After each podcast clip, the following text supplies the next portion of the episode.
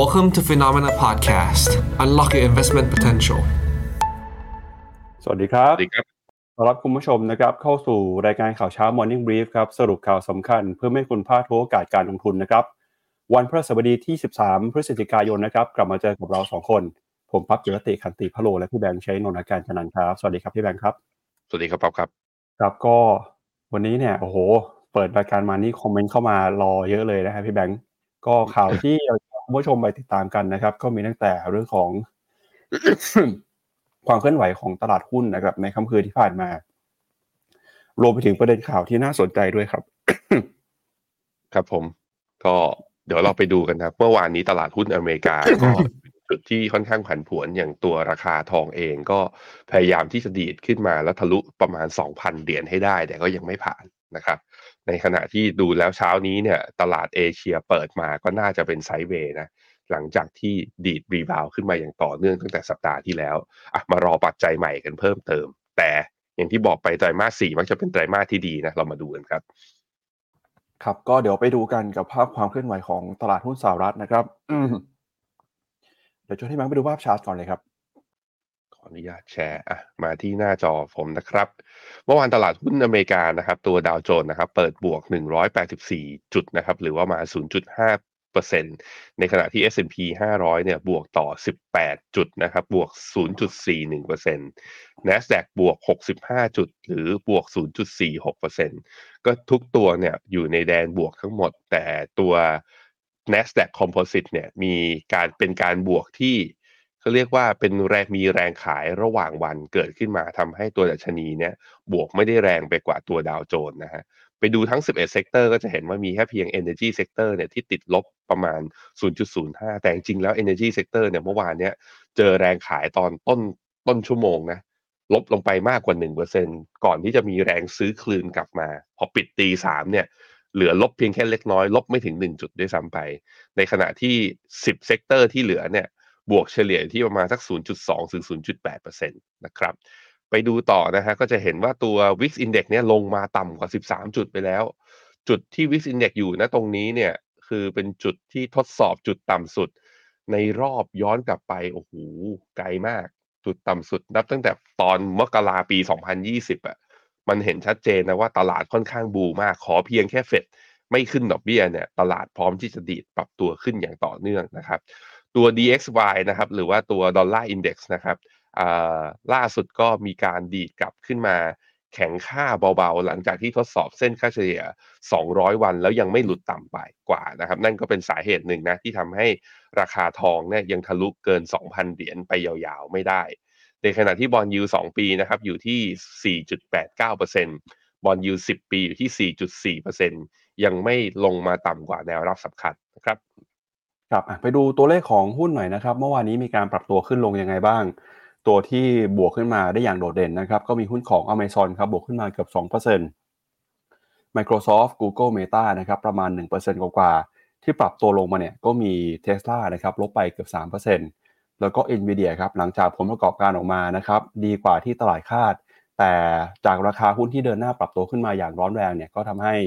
เมื่อวานนี้นะครับเริ่มเห็นแรงเทขายมีการเทคโปรฟิตลงมานะครับทำให้เมื่อวานนี้หุ้นของ Nvidia ก็ติดลบไปนะครับลบลงไปประมาณ สองจุดสี่หกเปอร์เซ็นต์ ครับโดยตัวเลขเศรษฐกิจนะครับที่มีการประกาศออกมาเมื่อวานนี้เนี่ยก็มีตั้งแต่ตัวเลขผู้ยื่นขอสวัสดิการว่างงานในรอบสัปดาห์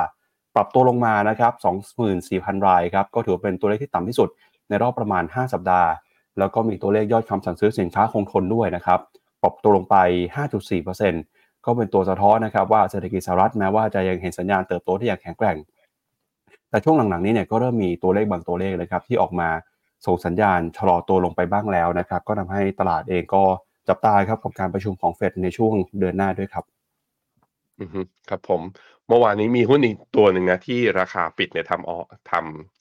เรียกอ๋อทำจุดสูงสุดนับตั้งแต่หลังโควิดนะก็คือตัว Netflix นะครับอีกตัวหนึ่งที่ดีขึ้นมาด้วยเช่นเดียวกันก็คือตัว Meta นะบวกขึ้นมา หนึ่งจุดสามเปอร์เซ็นต์ ก็เป็นจุดสูงสุดย้อนกลับไปนับตั้งแต่ตอนปล่อยตัวเอ่อเอ้ยเดือนเดือนไหนเนี่ยเดือนธันวาปี สองพันยี่สิบเอ็ดหุ้น Magnificent เซเว่น นะโอ้โหการรีบาวด์แล้วก็การวิ่งเนี่ยยังค่อนข้างแข็งแกร่งอยู่เหมือนเดิมนะครับอ่ะเอ่อมีคุณผู้ชมถามมาว่าทำไมเมื่อวานนี้ถึง มีการเปิดเผยตัวเลขเอ่อ jobless claim นะครับก็บอกว่าสัปดาห์นี้เนี่ยเป็นสัปดาห์ที่มีความพิเศษหน่อยก็คือเป็นช่วงของเทศกาลวันหยุดครับตั้งแต่วันนี้เป็นต้นไปนะครับตลาดหุ้นสหรัฐเนี่ยก็จะหยุดทำการเนื่องในเทศกาล Thanksgiving นะครับแล้วก็วันศุกร์นะครับวันพรุ่งนี้ก็จะเปิดขึ้นมาแต่เปิดขึ้นมาซื้อขายแค่ครึ่งวันนะครับปิดเร็วขึ้นโดยช่วงนี้ก็เป็นช่วงเทศกาลที่หลายๆคนเฝ้ารอนะครับการจับจ่ายใช้สอยการซื้อสินค้าออนไลน์เพราะว่าสหรัฐอเมริกาเนี่ยกำลังจะเข้าสู่ช่วงเทศกาล Black Friday นะครับ Black Friday ต่อด้วย Cyber Monday เลยนะครับก็จะเป็นช่วงที่บรรดาผู้ประกอบการร้านค้าต่างๆเอาสินค้ามาลดราคามากที่สุดในรอบปีนี้เลยนะฮะหรือว่าใครที่เอ่อเป็นคนที่สนใจนะครับเรื่องเกี่ยวกับการลงทุนตอนนี้เราก็จะได้เห็นเว็บไซต์ต่างๆเนี่ยที่มีแพลตฟอร์มอุปกรณ์ให้คำแนะนำการลงทุนหรือว่าแม้แต่ Trading View เองก็ตามนะครับตอนนี้ก็เป็นเทศกาล Black Friday ราคานี่ลดกัน ห้าสิบถึงเจ็ดสิบเปอร์เซ็นต์ เลยนะครับพี่แบงค์จากตลาดหุ้นสหรัฐไปแล้วนะครับไปดูต่อที่ตลาดหุ้นของยุโรปบ้างครับเมื่อคืนที่ผ่านมานะครับตลาดหุ้นยุโรปดัชนีเอ่อ ดัค ของเยอรมนีนะครับราคาก็ปรับตัวนะครับบวกขึ้นมา ศูนย์จุดสามห้าเปอร์เซ็นต์ ครับมาอยู่ที่ หนึ่งหมื่นห้าพันเก้าร้อยห้าสิบเจ็ด จุดฟุตซี่ร้อยอังกฤษนะครับลดลงไป ศูนย์จุดหนึ่งเจ็ดเปอร์เซ็นต์ ซี เอส ไอ สี่สิบ ฝรั่งเศสบวกขึ้นมา ศูนย์จุดสี่สามเปอร์เซ็นต์ แล้วก็ Euro Stoxx ห้าสิบ ครับบวกขึ้นมา ศูนย์จุดสี่เจ็ดเปอร์เซ็นต์ นะครับโดยความเคลื่อนไหวของตลาดหุ้นยุโรปช่วงนี้เดินหน้าปรับตัวบวกขึ้นมาทำจุดสูงสุดในรอบประมาณสองเดือนแล้วนะครับหลังจากที่หุ้นต่างๆเนี่ยตอบรับกับผลประกอบการที่แข็งแกร่งนะครับทำให้บรรยากาศการซื้อขายค่อยๆฟื้นตัวขึ้นมาแต่นั้นก็ตามนะครับวันนี้ก็มีประเด็นที่เข้ามากดดันตลาดหุ้นของอังกฤษด้วยก็คือประเด็นที่รัฐมนตรีว่าการกระทรวงการคลังเนี่ยออกมาแสดงความกังวลนะครับว่าเศรษฐกิจจะส่งสัญญาณชะลอตัวทำให้จำเป็นต้องประกาศลดภาษีนะครับแล้วก็ในช่วงของปีหน้าเนี่ยก็จะมีการเลือกตั้งด้วยนะครับเศรษฐกิจของอังกฤษตอนนี้อยู่ในภาวะที่ยังคงผันผวนอยู่นะครับก็เดี๋ยวเรามาติดตามกันในช่วงข่าวว่าทางอังกฤษเองเขามีประเด็นอะไรออกมาพูดบ้างนะครับตัวตลาดหุ้นยุโรปนะครับยูโรซ็อกหกร้อยกับตัวยูโรซ็อกห้าสิบยังปรับตัวขึ้นต่อเนื่องเมื่อวานนี้ยูโรซ็อกหกร้อยเนี่ยสามารถปิดยืนเหนือเส้นค่าเฉลี่ยสองร้อยวันได้อ่ะเป็นครั้งแรกนะนับตั้งแต่ร่วงลงมาหลุดลงมาตั้งแต่วันที่ยี่สิบเอ็ดกันยากลับขึ้นมายืนได้อีกครั้งหนึ่งเป็นขาขึ้นแล้วนะฮะในขณะที่ ดัค ของเยอรมันก็ยังปรับตัวขึ้นอยู่จะเห็นว่าการปรับตัวขึ้นของตลาดหุ้นยุโรปเนี่ยปรับขึ้นอาจจะไม่ได้รุนแรงแต่ว่าเทรนด์ขาขึ้นที่มีมาตั้งแต่ต้นเดือนพฤศจิกายนนั้นค่อนข้างชัดเจนนะเพียงแต่ว่า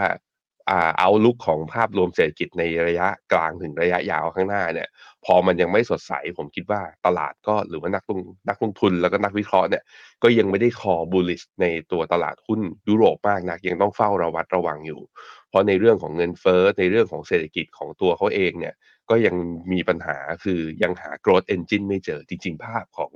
เศรษฐกิจยุโรปก็คล้ายๆไทยนะคือไม่ได้แย่ขนาด จี ดี พี ติดลบแต่หาตัวที่จะบวกแรงๆเนี่ยก็หาได้ค่อนข้างยากนั่นเองนะฮะแต่ว่าเขาอ่ะมาจากฐานที่เยอะนะคือ จี ดี พี เขาขนาดเขาใหญ่แล้วหาการเติบโตได้ยากแต่ของเราเองเนี่ยจริงๆแล้วตามศักยภาพนะอยู่ใน emerging market เนี่ยควรจะโตได้ดีกว่านี้หรือเปล่านี่มันก็เป็นคำถามที่นักวิเคราะห์ในวงวิชาการนะฮะกับในวงตอนนี้มันก็เป็นวงกว้างมากขึ้นแล้วว่าไทยเราเองเนี่ยจะทำยังไงเพื่อไม่ให้ติดกับดักแบบที่หลายๆประเทศเคยเป็นนะครับทางฝั่งตัวฟุตซี่ร้อยนะครับตอนนี้ก็ยังในขณะที่ สามถึงสี่ วันทำการที่ผ่านมาทั้งยูโรซ็อกห้าสิบและยูโรซ็อกหกร้อยเนี่ยดีดรีบาวต่อเนื่องแต่กลายเป็นว่าฟุตซี่ร้อยเนี่ยอยู่ในขาของการปรับฐานมาเรื่อยๆนะสามวันติดต่อกันแล้วแล้วก็ต่ำกว่าทั้งเส้นค่าเฉลี่ยสองร้อยห้าสิบแล้วก็หนึ่งร้อยวันนั้นก็ยังไม่ได้กลับมาเป็นเทรนขาขึ้นที่ชัดเจนนะครับค่าเงินยูโรเมื่อเทียบกับดอลลาร์ครับก็อยู่ในกลับมาอ่อนค่าเบาๆอยู่ที่ หนึ่งจุดศูนย์แปดเก้า ต่ำกว่า หนึ่งจุดศูนย์เก้า นะในขณะที่ค่าเงินปอนด์เนี่ยก็ขึ้นมาทดสอบแถว หนึ่งจุดสองห้า ยังไม่ผ่านตอนนี้ หนึ่งจุดสองสี่เก้า นะครับครับพี่ปั๊บเปิดไมค์ทั้งในClubhouseแล้วก็ข้างใน YouTube ด้วยครับขออภัยคุณผู้ชมนะครับไปดูที่ตลาดหุ้นเอเชียนะครับในClubhouseด้วยครับขออภัยวันนี้พอดีรู้สึกเหมือนไม่ค่อยสบายเลยไอไอนิดนึงนะฮะแล้วก็ปิดไมค์ลืมกลับมาเปิดนะครับขออภัยคุณผู้ชมนะฮะก็มาดูดัชนีตลาดหุ้นเอเชียนะครับนิกเก้ สองสองห้าครับปรับตัวบวกขึ้นมา ศูนย์จุดสองห้าเปอร์เซ็นต์ นะครับเป็นราคาปิดเมื่อวานนี้นะครับแต่วันนี้เนี่ยตลาดหุ้นของญี่ปุ่นก็ปิดทำการไปนะครับเนื่องจากเป็นวันแรงงานครับวันนี้ตลาดหุ้นญี่ปุ่นก็จะไม่มีการซื้อขายนะครับกลับมาเปิดอีกทีนึงคือวันพรุ่งนี้ครับออสเตรเลียนิวซีแลนด์ครับติดลบไปประมาณ ศูนย์จุดสองถึงศูนย์จุดสี่เปอร์เซ็นต์ นะครับเซี่ยงไฮ้ของจีนนะครับแล้วก็เซินเจิ้น China เอ ห้าสิบ เนี่ย กำลังจะเปิดมาแล้วนะครับดูเหมือนว่าหลังจากเมื่อวานนี้ที่ปิดลบไปเปิดมาวันนี้มีการเคลื่อนไหวอยู่ในแดนลบเล็กน้อยครับหังเซ็งของฮ่องกงนะครับเมื่อวานนี้ดัชนีบวกขึ้นมา ศูนย์จุดหนึ่งเปอร์เซ็นต์ ดัชนี เซ็ต Index นะครับเมื่อวานนี้หุ้นไทยก็ปรับตัวลงต่อครับติดลบไปเก้าจุดนะครับมาอยู่ที่ หนึ่งพันสี่ร้อยสิบสี่ จุดคอสปีเกาหลีใต้บวกขึ้นมา ศูนย์จุดสองหกเปอร์เซ็นต์ แล้วก็หุ้นของอินเดียนะครับเมื่อวานนี้บวก ศูนย์จุดหนึ่ง หุ้นของเวียดนาม วี เอ็น สามสิบ เมื่อวานนี้ก็บวกขึ้นมา ศูนย์จุดหนึ่ง เช่นกันครับครับผมถ้าไปดูภาพรวมทางสัญญาณทางเทคนิคเนี่ยนิเคอิตอนนี้คือใกล้เคียงกับกำลังทดสอบจุดสูงสุดเดิมอยู่นะต้องมาลุ้นกันว่าหลังจากนี้ไปจะผ่านหรือเปล่าคอสปีกลับมายืนเหนือเส้นค่าเฉลี่ยสองร้อยวันได้เอ่อสามวันทำการติดต่อกันนะครับแล้วตอนนี้กลับมายืนเหนือเส้นค่าเฉลี่ยหนึ่งร้อยวันด้วยแปลว่าทั้งค่าเฉลี่ยระยะสั้นและระยะยาวเนี่ยตอนนี้คอสปีกลับมายืนเหนือกันหมดนะฮะน่าสนใจทีเดียวในขณะที่ห่างเส็งนะครับยังเป็นไซด์เวย์อยู่กรอบล่างเช่นเดียวกับตัว S share ซี เอส ไอ สามร้อยก็ที่หลังจากที่ปรับฐานลงมาหลุดลงมาในเดือนตุลาที่ผ่านมาจะเห็นว่ารอบรีบาวรอบนี้ก็ช้ากว่าที่อื่นก็เป็นเพราะว่าเอาลุกของเศรษฐกิจจีนเนี่ยที่ยังชะลอที่ยังซบเซาอยู่แล้วก็มาตรการกระตุ้นที่ยังไม่เป็นผลเนี่ยทำให้นักลงทุนในจีนนั้นยังเหมือนเลือกที่จะอยู่แบบนี้แหละยังไม่เข้าหุ้นจีนดีกว่านะครับในขณะที่ไต้หวันนะก็เมื่อวานนี้ขึ้นไปทดสอบแล้วก็ทำจุดสูงสุดนับตั้งแต่เดือนเมษาปี สองพันยี่สิบสอง เช้านี้เปิดมานะฮะก็ย่อมานิดนึงครับยบลบมา ศูนย์จุดศูนย์หก เอ้าไม่ใช่เช้านี้ยังไม่เปิดนี่อ่าเช้านี้ยังไม่เปิดนะเมื่อวานเนี่ยลบ ศูนย์จุดศูนย์หกเปอร์เซ็นต์ นะครับเวียดนามนะครับเวียดนามเนี่ยมีขึ้นไปยืนเหนือเส้นค่าเฉลี่ยสองร้อยวันได้ตั้งแต่สัปดาห์ที่แล้วแต่พอเข้าสัปดาห์นี้มาเนี่ยจะเห็นว่าได้แท่งสีได้แท่งสีแดงเมื่อวันศุกร์นะลบไป สองจุดห้าเปอร์เซ็นต์ แล้วก็ยังแกว่งอยู่แถวๆนี้ข้อดีคือยังไม่ต่ำกว่าเส้นค่าเฉลี่ยยี่สิบวันเพราะนั้นแต่ว่าตัวเองตัวมันเองเนี่ยหลุดอ่าทะลุออกจากกรอบไซด์เวย์ดาวออกมาแล้วเพราะฉะนั้นก็มีโอกาสนะครับถ้าทะลุเส้นค่าเฉลี่ยสองร้อยวันดีดกลับขึ้นไปได้เนี่ยก็จะเป็นสัญญาณกลับมาเป็นขาขึ้นของเวียดนามอีกครั้งหนึ่งนะครับหุ้นไทยเอาอีกแล้วคือดูงอแงกว่าปกติมาตลอดเลยนะฮะเมื่อวานนี้คือที่อื่นเขาก็ไม่ได้มีสัญญาณการปรับตัวลงแรงอะไรแต่ว่าตลาดหุ้นไทยนะลบไปเก้าจุดลงมาอยู่ที่หนึ่งพันสี่ร้อยสิบสี่ทำให้ล่าสุดก็คือแปลว่าแนวต้านสำคัญที่ผมบอกไว้เนี่ยว่าหุ้นไทยควรผ่านตรงนี้ถ้าผ่านได้ค่อยไปซื้อกันก็คือแถวๆ หนึ่งพันสี่ร้อยสามสิบ ยังจำเป็นต้องรอกันต่อไปนะทุกคนนะครับดัชนีตัวเซ็นเซกของอินเดียนะครับก็เมื่อวานนี้บวกขึ้นมาได้ ศูนย์จุดหนึ่งสี่ ขึ้นมายืนทั้งเส้นค่าเฉลี่ยยี่สิบไอห้าสิบวันแล้วก็หนึ่งร้อยวันก็บัตร อาร์ เอส ไอ อยู่เกินห้าสิบ เอ็ม เอ ซี ดี กลับมาอยู่ตอนนี้ตัว Signal เนี่ยกลับมาอยู่แดนบวกอีกครั้งหนึ่งหลังจากได้ Buy Signal มาอยู่ก่อนหน้านี้ทุกอย่างโมเมนตัมบอกว่าอินเดียน่าจะไปต่อแบบค่อยๆไซด์เวย์อัพครับเพราะว่าเบรกออกมาจากกรอบไอ้ตัวดาวเทนแนวต้านดาวเทน Channel ตรงนี้ก็ทะลุออกมาแล้วด้วยเช่นเดียวกันนะครับผมพาไปดูค่าเงินของทางฝั่งทั่วโลกเทียบกับไทยหน่อยว่าเป็นยังไงบ้างก่อนอื่นก็ต้องไปดูดอลลาร์กับไทยบาทนะจะเห็นว่าบาทแข็งมาอย่างต่อเนื่องนับตั้งแต่เมื่อวันที่สี่ตุลาจุดสูงสุดคืออยู่ที่สามสิบเจ็ดบาทต่อดอลลาร์นะจนมาทำราคาจุดต่ำสุดเนี่ยอยู่ที่ สามสิบสี่จุดเก้า คือหลุดสามสิบห้าบาทต่อดอลลาร์มาแต่ตรงเนี้ยถามว่าทำไมไม่ไปต่อถ้ามองในมุมสัญญาณทางเทคนิคก็คือว่ามันเป็นแนวแนวรับเส้นค่าเฉลี่ยสองร้อยวันพอดียังไม่ผ่านก็จะเห็นว่าห้าวันทำการที่ผ่านมาเหมือนบาทจะกลับมาอ่อนคือเหมือนบาทกลับมาอ่อนอีกรอบนึงแต่อ่อนเบาๆนะครับขณะที่ค่าเงินยูโรกับไทยบาทตอนนี้อยู่ที่ สามสิบแปดจุดสามแปด นะก็แถวไซด์เวย์นะครับค่าเงินปอนด์ก็เช่นเดียวกันตอนนี้อยู่ที่ประมาณ สี่สิบสี่จุดศูนย์สอง นะครับค่าเงินเยนเมื่อเทียบกับบาทนะตอนนี้อยู่ที่ ยี่สิบสามจุดสี่สาม จุดที่ต่ำที่สุดของค่าเงินเยนเมื่อเทียบบาทเนี่ยอยู่ที่ ยี่สิบสามจุดหนึ่ง อยู่ที่แถวๆนั้นนะครับในขณะที่ค่าเงินหยวนเมื่อเทียบกับไทยบาทอยู่ที่ประมาณ สี่จุดเก้า นะก็ต่ำกว่าห้าบาทมาสักระยะมาตั้งแต่ประมาณกลางเดือนตุลาแล้วนะครับมาดูกันต่อนะครับที่ราคาสินค้าโภคภัณฑ์กันบ้างนะครับอย่างที่พี่แบงค์บอกไปครับว่าตอนนี้เนี่ยราคาทองคำนะครับกำลังขึ้นมาทดสอบที่ระดับ หนึ่งพันเก้าร้อย ดอลลาร์ต่อทรัลล์ออนซ์ครับราคาทองคำช่วงนี้เองก็กลับมาบวกนะครับได้รับอานิสงส์หลังจากที่ผลตอบแทนพันธบัตรรัฐบาลสหรัฐอายุสิบปีปรับตัวลดลงนะครับทำให้ความน่าสนใจของทองคำก็กลับเพิ่มขึ้นขึ้นมานะครับแต่ตลาดเนี่ยก็ยังคงเฝ้ารอนะครับเรื่องของการใช้นโยบายการเงินนะครับเพราะว่าเมื่อวานนี้ในรายงานการประชุมของธนาคารกลางสหรัฐยังคงเปิดโอกาสนะครับส่งสัญญาณว่าจะมีการขึ้นดอกเบี้ยถ้าหากว่าเงินเฟ้อยังคงอยู่สูงกว่าระดับเป้าหมาย ถ้าหากว่าเฟดมีการขึ้นดอกเบี้ยจริงค่าเงินดอลลาร์ก็จะแข็งค่าแล้วก็จะไม่เป็นผลดีต่อราคาทองคำแต่แล้วก็ตามในมุมมองของตลาดก็เชื่อว่าตอนนี้นะครับแนวโน้มการใช้นโยบายการเงินที่เข้มงวดน่าจะผ่านไปแล้วน่าจะไม่มีการขึ้นดอกเบี้ยให้เห็นแล้วนะครับแล้วก็ปีหน้าเนี่ยน่าจะค่อยๆเริ่มเห็นการลดดอกเบี้ยลงซึ่งเรื่องนี้นะครับก็ทำให้แนวโน้มของราคาทองปรับตัวขึ้นมาได้อย่างต่อเนื่องเลยครับขณะที่ในทิศทางของราคาน้ำมันนะครับในค่ำคืนที่ผ่านมาราคาน้ำมันเนี่ยก็ปรับตัวลดลงมานะครับหลังจากที่มีข่าวเรื่องเอ่อความขัดแย้งความกังวลนะครับในกลุ่ม โอเปก ครับคืออยู่ดีๆเนี่ยกลุ่ม โอเปก ก็ออกมาประกาศนะครับว่าจะเลื่อนการประชุมออกไปโดยไม่บอกสาเหตุด้วยนะครับตลาดก็ตีความว่าตอนนี้อาจจะเกิดความขัดแย้งเรื่องของการเอ่อร่วมมือกันนะครับที่จะปรับเปลี่ยนแปลงกำลังการผลิตน้ำมันทำให้ในช่วงของค่ำคืนที่ผ่านมาเนี่ยราคาน้ำมันก็มีความเคลื่อนไหวผันผวนนะครับราคาติดลบไปจนล่าสุดเนี่ยราคาน้ำมันดิบ ดับเบิลยู ที ไอ นะครับซื้อขายอยู่ที่เจ็ดสิบห้าดอลลาร์ต่อแบเรลส่วน Brent นะครับแปดสิบดอลลาร์ต่อแบเรลครับครับผม โอ้ยเสียงไปเหมือนกันพี่ปั๊บผม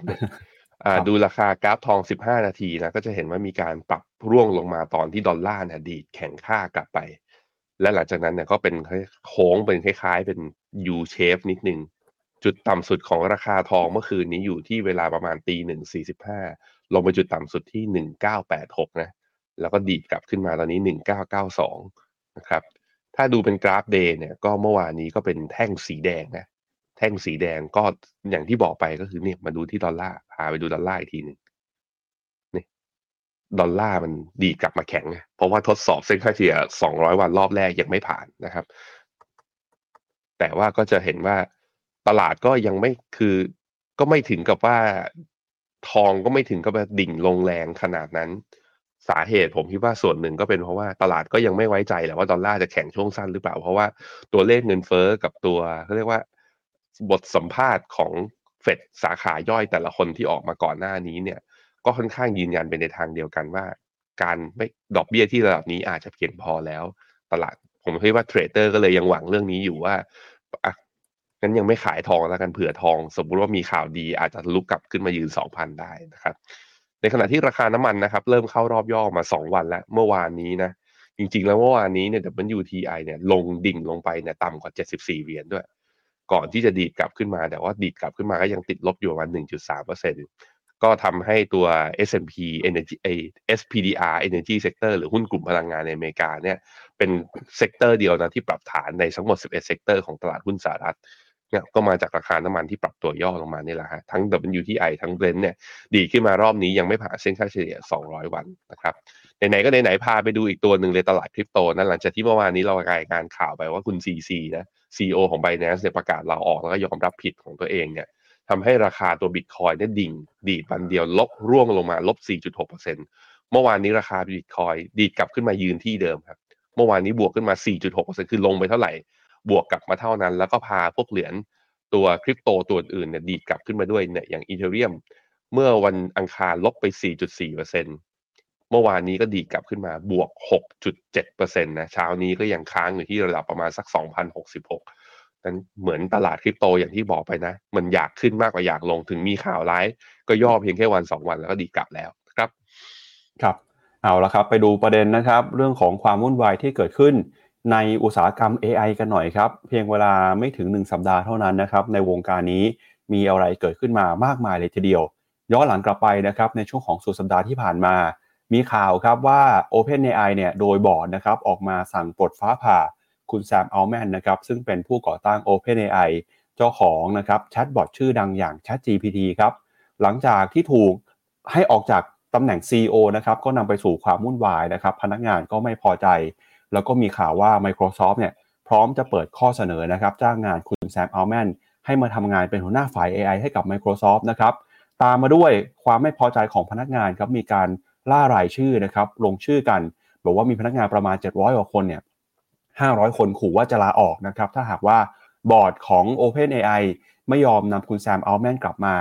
อย่างไรก็ตามนะครับผ่านไปสองวันล่าสุดเมื่อวานนี้มีข่าวที่ทำให้หลายคนก็ตกใจว่าอ้าวสรุปแล้วที่มีดราม่ากันที่มีปัญหากันเนี่ยข้อสรุปจะเป็นแบบนี้เลยหรือเปล่านะครับก็คือสุดท้ายแล้วเนี่ยคุณแซม อัลแมนนะครับกลับมาดำรงตำแหน่งเป็น ซี อี โอ ของ OpenAI กันอีกครั้งหนึ่งครับเพียงแค่เวลาสี่วันเท่านั้นนะครับหลังจากถูกปลดออกจากตำแหน่งก็ถือว่าเป็นการ ปิดฉากความวุ่นวายความโกลาหลนะครับในอุตสาหกรรม เอ ไอ ซึ่งตอนนี้ OpenAI ก็ดูเหมือนว่าจะเป็นสตาร์ทอัพนะครับที่เป็นศูนย์กลางการเติบโตของเอ่อเทคโนโลยีปัญญาประดิษฐ์ของโลกครับโดยเมื่อวานนี้นะครับคุณแซมอัลแมนได้มีการโพสต์ข้อความผ่าน X นะครับโดยระบุว่าเขาตั้งตารอที่จะกลับไป OpenAI อีกครั้งหนึ่งนอกจากนี้นะครับทางบริษัทผู้ผลิต ChatGPT เนี่ยก็ยังได้มีการเปิดตัวบอร์ดบริหารใหม่ด้วยที่มีอดีต ซี อี โอ ของบริษัท Salesforce นะครับอย่างคุณ Brent เทเลอร์ แล้วก็คุณแลดี้ ซัมเมอร์นะครับซึ่งเป็นอดีตรัฐมนตรีว่าการกระทรวงการคลังของสหรัฐนะครับในช่วงสมัยรัฐบาลของคุณโอบามาเข้ามาดำรงตำแหน่งเป็นบอร์ดบริหารด้วยขณะที่คุณอดัม ดีแองเจโลนะครับซึ่งเป็นบอร์ดบริหารเนี่ยที่ถูกสั่งปลดคุณแซมอัลแมนออกจากตำแหน่งนะครับก็ยังมีชื่ออยู่ในรายชื่อบอร์ดบริหารชุดใหม่นี้ด้วยนะครับโดยก่อนหน้านี้นะครับบอร์ดบริหารชุดเก่าให้คำอธิบายเพียงเล็กน้อยเท่านั้นเกี่ยวกับการสั่งปลดแซมอัลแมนนะครับโดยระบุว่าคุณแซมอัลแมนเนี่ยนะครับขาดความจริงใจแล้วก็มีการสื่อสารที่ไม่ชัดเจนนะครับทำให้ต้องออกจากตำแหน่งเพื่อเป็นการปกป้องภารกิจของบริษัทในการพัฒนาเทคโนโลยีปัญญาประดิษฐ์หลังจากนั้นนะครับ Microsoft ก็ออกมาวิพากษ์วิจารณ์ว่าทาง OpenAI เนี่ยจำเป็นต้องปรับปรุงเรื่องของ Governance นะครับเพื่อให้บริษัทสามารถเดินหน้าต่อไปได้แล้วพอล่าสุดมีข่าวว่า Sam Altman กลับไปที่ OpenAI อีกครั้งหนึ่งทาง ซี อี โอ ของ Microsoft นะครับคุณสัตยา นาเดลล่าเนี่ยก็ออกมาแสดงความยินดีนะครับโดยบอกว่าเราเชื่อว่านี่คือขั้นตอนแรกที่สำคัญนะครับไปสู่เส้นทางการบริหารที่มีเสถียรภาพแล้วก็มีประสิทธิภาพมากขึ้นของ OpenAIโดยนักวิเคราะห์นะครับก็มองว่าการปรับโครงสร้างการบริหารองค์กรในครั้งนี้จะเอื้อต่อโมเมนตัมนะครับของทาง Microsoft เองแล้วก็ของ Sam Altman เองนะครับที่ก่อนหน้านี้ Microsoft ก็มีการทุ่มเงินไปมหาศาลกับบริษัทสตาร์ทอัพนี้แล้วก็มีการผลักดันเทคโนโลยีนะครับไปสู่ผู้บริโภคทั่วโลกโดยคุณแดนนี่ฮิวสตันนะครับหัวหน้าทีมนักวิเคราะห์จาก เอ เจ Bell เนี่ยก็ให้สัมภาษณ์กับรอยเตอร์นะครับบอกว่าตอนนี้ตลาดเองก็ยังงงๆอยู่นะครับยังมีคำถามว่าทำไมแซมอัลแมนถึงถูกไล่ออกมาตั้งแต่แรกแล้วก็ทำไมนะครับ Microsoft ถึง เอ่อ เก็บงำเรื่องการตัดสินใจเหล่านี้ไว้เนี่ยแต่สิ่งที่ชัดเจนก็คือต่อไปในอนาคตนะครับ Microsoft จะมีบทบาทมากขึ้นแล้วก็ความเป็นหุ้นส่วนที่แข็งแกร่งเนี่ยก็จะสะท้อนนะครับทั้งสองบริษัทเอ่อว่าจะมีการผนวกหรือว่าร่วมมือกันมากขึ้นนะครับโดยสุดท้ายแล้วเนี่ยทาง OpenAI ก็ไม่ได้ออกมาชี้แจงนะครับว่าเอ่อสุดท้ายสาเหตุที่เอาคุณแซมอัลแมนกลับมาเหตุผลคืออะไรแต่ที่แน่ๆคือคนที่เป็นคนดูก็งงกันไปตามๆกันว่าโอ้โหทำไมมันมีความสลับซับซ้อนมีเรื่องราวมีการชิงไหวชิงพริบกันขนาดนี้บางคนบอกว่าเรื่องนี้เนี่ยน่าจะเอาไปสร้างเป็นหนังได้เลยนะครับพี่แบงค์อืมครับผมเอ่อถ้าดูจากนักวิเคราะห์พวกแฟนบอยกรณี เอ ไอ นะก็ผมเขาบอกว่ามีความเป็นไปได้ว่าแซมอัลแมนเนี่ยยังมองว่าตัว productแล้วก็สิ่งที่ OpenAI สร้างไว้ตอนนี้ยังไม่ถึงขั้นตอนในการที่ควรจะ monetize ควรจะตรวจสอบข้อมูลให้ละเอียดให้มากกว่านี้คือเขาเป็นสายที่แบบว่าก็ก็หุ้น ห้าสิบเปอร์เซ็นต์ มันถือด้วยมูลนิธิอ่ะมันเป็นองค์กรที่ไม่ได้แสวงหากำไรถูกไหมมันก็ควรจะทำเพื่อสังคมจริงๆแต่อาจจะก็มุมของเนี่ยในในเว็บบอร์ดในผู้วิเคราะห์ทางฝั่งอเมริกาหรือถ้าทางฝั่งต่างประเทศเนี่ยเขาก็บอกว่ามันอาจจะเพราะว่าบอร์ดอาจจะกดดันเรื่องนี้แหละว่าแล้วความพร้อมมันคือเมื่อไหร่เมื่อไหร่อ่ะแล้วเมื่อไหร่จะเก็บตังค์แล้วเมื่อไหร่จะสร้างรายได้เราลงทุนไปแล้วนะคืออัลแมนอาจจะไม่ได้ให้ความชัดเจนในเรื่องนี้ไม่ใช่ในทุกๆเรื่องว่าอาจจะไม่ได้ให้ความชัดเจนว่าเมื่อไหร่จะทำหรืออาจจะตอบกวนอ่ะ ผมก็ไม่รู้เหมือนกันมันก็เลยเป็นที่มาที่ว่าเอ้าก็ถ้าถ้าในเมื่อกระแส เอ ไอ มันมาแล้วจุดชนวนมันมาได้ขนาดนี้แล้วโปรดักต์ของตัวเองก็พร้อมที่สุดแล้วมันจะหาเงินมันไม่ได้เลยเหรอถ้าติดที่ ซี อี โอ งั้นก็ปลด ซี อี โอ แล้วกันอันนั้นคือความคิดแต่ว่าผลที่กระทบที่ตามมาคือว่าแกเป็นคนสร้างไงคุณแซมอัลแมนแกเป็นคนสร้างสิ่งนี้ขึ้นมาแล้วพนักงานก็ศรัทธาแกกันมากด้วยนั้นพอมันมีแรงกดดันพวกนี้มามันก็เลยเป็นที่มาครับว่าดราม่านี้จึงจบลงนะไม่รู้แล้วเราไม่รู้จะจบจริงด้วยหรือเปล่านะเดี๋ยวต้องมาดูกันว่าจบนะตอนนี้เนี่ยอาจจะไม่จบกันในอนาคตก็ได้เพราะนั้นคือถ้าคิดจะเขียนบทฮอลลีวูดจริงแล้วเอาไปสร้างหนังจริงอาจจะต้องรอตอนต่อไปนิดนึงไหมพี่ปั๊บครับว่าเหมือนเสียงพี่แบงค์ในขับเฮาส์เสียงพี่แบงค์ในขับเฮาส์เหมือนเงียบไปนิดนึงนะครับเดี๋ยวลองดูว่ามียังไงนะเงียบไปเพราะมีคนโทรมาใครโทรมาผมกำลัง Morning Brief อยู่นะครับรบกวนด้วยนะครับครับโอเคครับอ่ะจากประเด็นนะครับในเรื่องของเศรษฐกิจสหรัฐเรื่องของบริษัทจดทะเบียนแล้วก็เรื่องของกระแสที่เกิดขึ้นในวงการอุตสาหกรรม เอ ไอ นะครับพาคุณผู้ชมไปติดตามกันต่อครับกับเรื่องของเศรษฐกิจจีนบ้างครับก็ในช่วงที่ผ่านมาเนี่ยเราเริ่มเห็นการซื้อขายที่คึกคักมากขึ้น ของหุ้นในกลุ่มอสังหาริมทรัพย์นะครับหลังจากที่มีข่าวว่ารัฐบาลจีนเตรียมจะเข้าไปช่วยเหลือนะครับให้เงินอุดหนุนบรรดาอุตสาหกรรมภาคอสังหาริมทรัพย์นะครับโดยล่าสุดเนี่ยนะครับก็มีการออกมายืนยันข่าวนะครับว่ารัฐบาลจีนมีการจัดทำไวท์ลิสต์ครับหรือว่ารายชื่อบริษัทนะครับที่จะเข้าไปให้ความช่วยเหลือนะครับโดยห้าสิบบริษัทนี้เนี่ยมีหลายๆบริษัทนะครับที่เป็นที่รู้จักกันดีอย่าง Country Garden ก็อยู่ในนั้นด้วยนะครับในช่วงวันสองวันที่ผ่านมาราคาหุ้นในกลุ่มนี้ก็มีการซื้อขายกันอย่างคึกคักโดยห้าสิบบริษัทนี้คาดว่าจะได้รับเงินช่วยเหลือนะครับอย่างไรก็ตามเนี่ยนักวิเคราะห์ก็มองว่าการช่วยเหลือที่กำลังจะเกิดขึ้นอาจจะยังไม่ใช่จุดสิ้นสุดนะครับของการผิดนัดชำระหนี้ในภาคอสังหาริมทรัพย์ของจีนเพราะว่าจำนวนห้าสิบบริษัทเนี่ยอาจจะไม่เพียงพอนะครับสำนักข่าวบลูมเบิร์กระบุนะครับว่าดัชนีในหุ้นของอสังหาริมทรัพย์นะครับในสัปดาห์นี้ปรับตัวขึ้นมาอย่างร้อนแรงเกินกว่า ห้าเปอร์เซ็นต์ หลังจากที่มีการรายงานว่าหน่วยงานกำกับดูแลของจีนได้มีการร่างรายชื่อห้าสิบบริษัทผู้พัฒนาอสังหาริมทรัพย์ที่จะมีสิทธิ์ในการได้รับเงินทุนเพิ่มเติมจากรัฐบาลนะครับเพื่อบรรเทาปัญหาในภาคอสังหาริมทรัพย์โดยร่างรายชื่อนี้เนี่ยก็ถูกเรียกว่า white list นะครับโดยมีหลากหลายบริษัทนะครับไม่ว่าจะเป็น Sunac China Holdings นะครับราคาปรับตัววันที่มีการประกาศรายชื่อเนี่ยพุ่งขึ้นมา ยี่สิบกว่าเปอร์เซ็นต์ เลยทีเดียวมีหุ้นของ Season Group หุ้นของ Ajai Group นะครับแล้วก็มีอย่างเอ่อ China เอ่อ Wanker มี Long For Group นะครับแล้วก็ Season Group แล้วก็รวมไปถึงนะครับ Country Garden ด้วยครับโดยตามแถลงการของรัฐบาลนะครับไม่ได้มีการกล่าวถึงบัญชีรายชื่อแต่อย่างไรก็ตามเนี่ยตลาดก็คาดว่าบรรดาบริษัทอสังหาริมทรัพย์นะครับจะได้ประโยชน์นะครับแล้วคนที่มีปัญหาการผิดนัดชำระหนี้เนี่ยก็อาจจะมีสภาพทางการเงินที่ดีขึ้นจากการช่วยเหลือครั้งนี้โดยตอนนี้นะครับสิ่งที่รัฐบาลจีนพยายามทำก็คือพยายามจะหยุดผลกระทบนะครับที่เกิดขึ้นจากภาคอสังหาริมทรัพย์เรื่องของการผิดนัดชำระหนี้เรื่องของราคาบ้านยอดขายที่ตกต่ำนะครับโดยหวังว่าภาคอสังหาริมทรัพย์ที่ฟื้นตัวเนี่ยจะเข้ามาช่วยหนุนนำแล้วก็สร้างความเชื่อมั่นให้กับผู้บริโภคภายในประเทศได้โดยการช่วยเหลือของจีนในรอบนี้นะครับจะเป็นการช่วยบรรเทาความหวาดกลัวว่าภาคอสังหาริมทรัพย์ของจีนจะเริ่มล้มนะครับกลายเป็นปัญหาโดมิโนแต่ก็ตามนักวิเคราะห์ก็บอกว่ายังคงต้องรอดูต่อไปนะครับว่าการเคลื่อนไหวนี้จะหยุดปัญหาเศรษฐกิจตกต่ำของจีนในรอบนี้ได้หรือไม่ขณะที่มุมมองของนักวิเคราะห์นะครับอย่างล่าสุดนักวิเคราะห์จาก Goldman Sachs ก็มีมุมมองต่อตลาดหุ้นจีนด้วยโดยทาง Goldman Sachs นะครับตอนนี้ได้มีการเลือกหุ้นในกลุ่มต่างๆในตลาดผู้บริโภคของจีนรวมไปถึงหุ้นในกลุ่มเทคกลุ่มสื่อกลุ่มโทรคมนาคมนะครับแล้วก็หุ้นที่มีแนวโน้มการปรับตัวขึ้นมาได้อย่างแข็งแกร่งในปีหน้าโดย Goldman Sachs เชื่อว่าในปีหน้านะครับสองพันห้าร้อยหกสิบเจ็ดตลาดหุ้นจีนจะพลิกกลับขึ้นมาเป็นบวกเป็นครั้งแรกในรอบสี่ปีครับคือสามปีที่ผ่านมาหุ้นจีนติดลบมาตลอดปีหน้าก็น่าจะต้องขึ้นแล้วนะครับ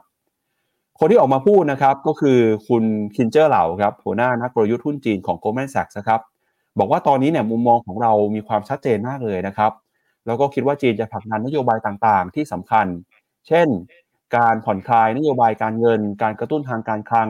การผ่อนปลนในตลาดอสังหาริมทรัพย์แล้วก็การลดกฎเกณฑ์ในภาคอุตสาหกรรมที่ถูกควบคุมอย่างเข้มงวดซึ่งก็ถือว่าเป็นโอกาสที่สำคัญนะครับต่อการเติบโตของตลาดหุ้นจีนโดยตอนนี้นะครับเหลือเวลาอีกประมาณหนึ่งเดือนครึ่งนะครับหรือว่าประมาณสักหกสัปดาห์เท่านั้นนะครับดัชนีหุ้นจีนเนี่ยเอ็ม เอส ซี ไอ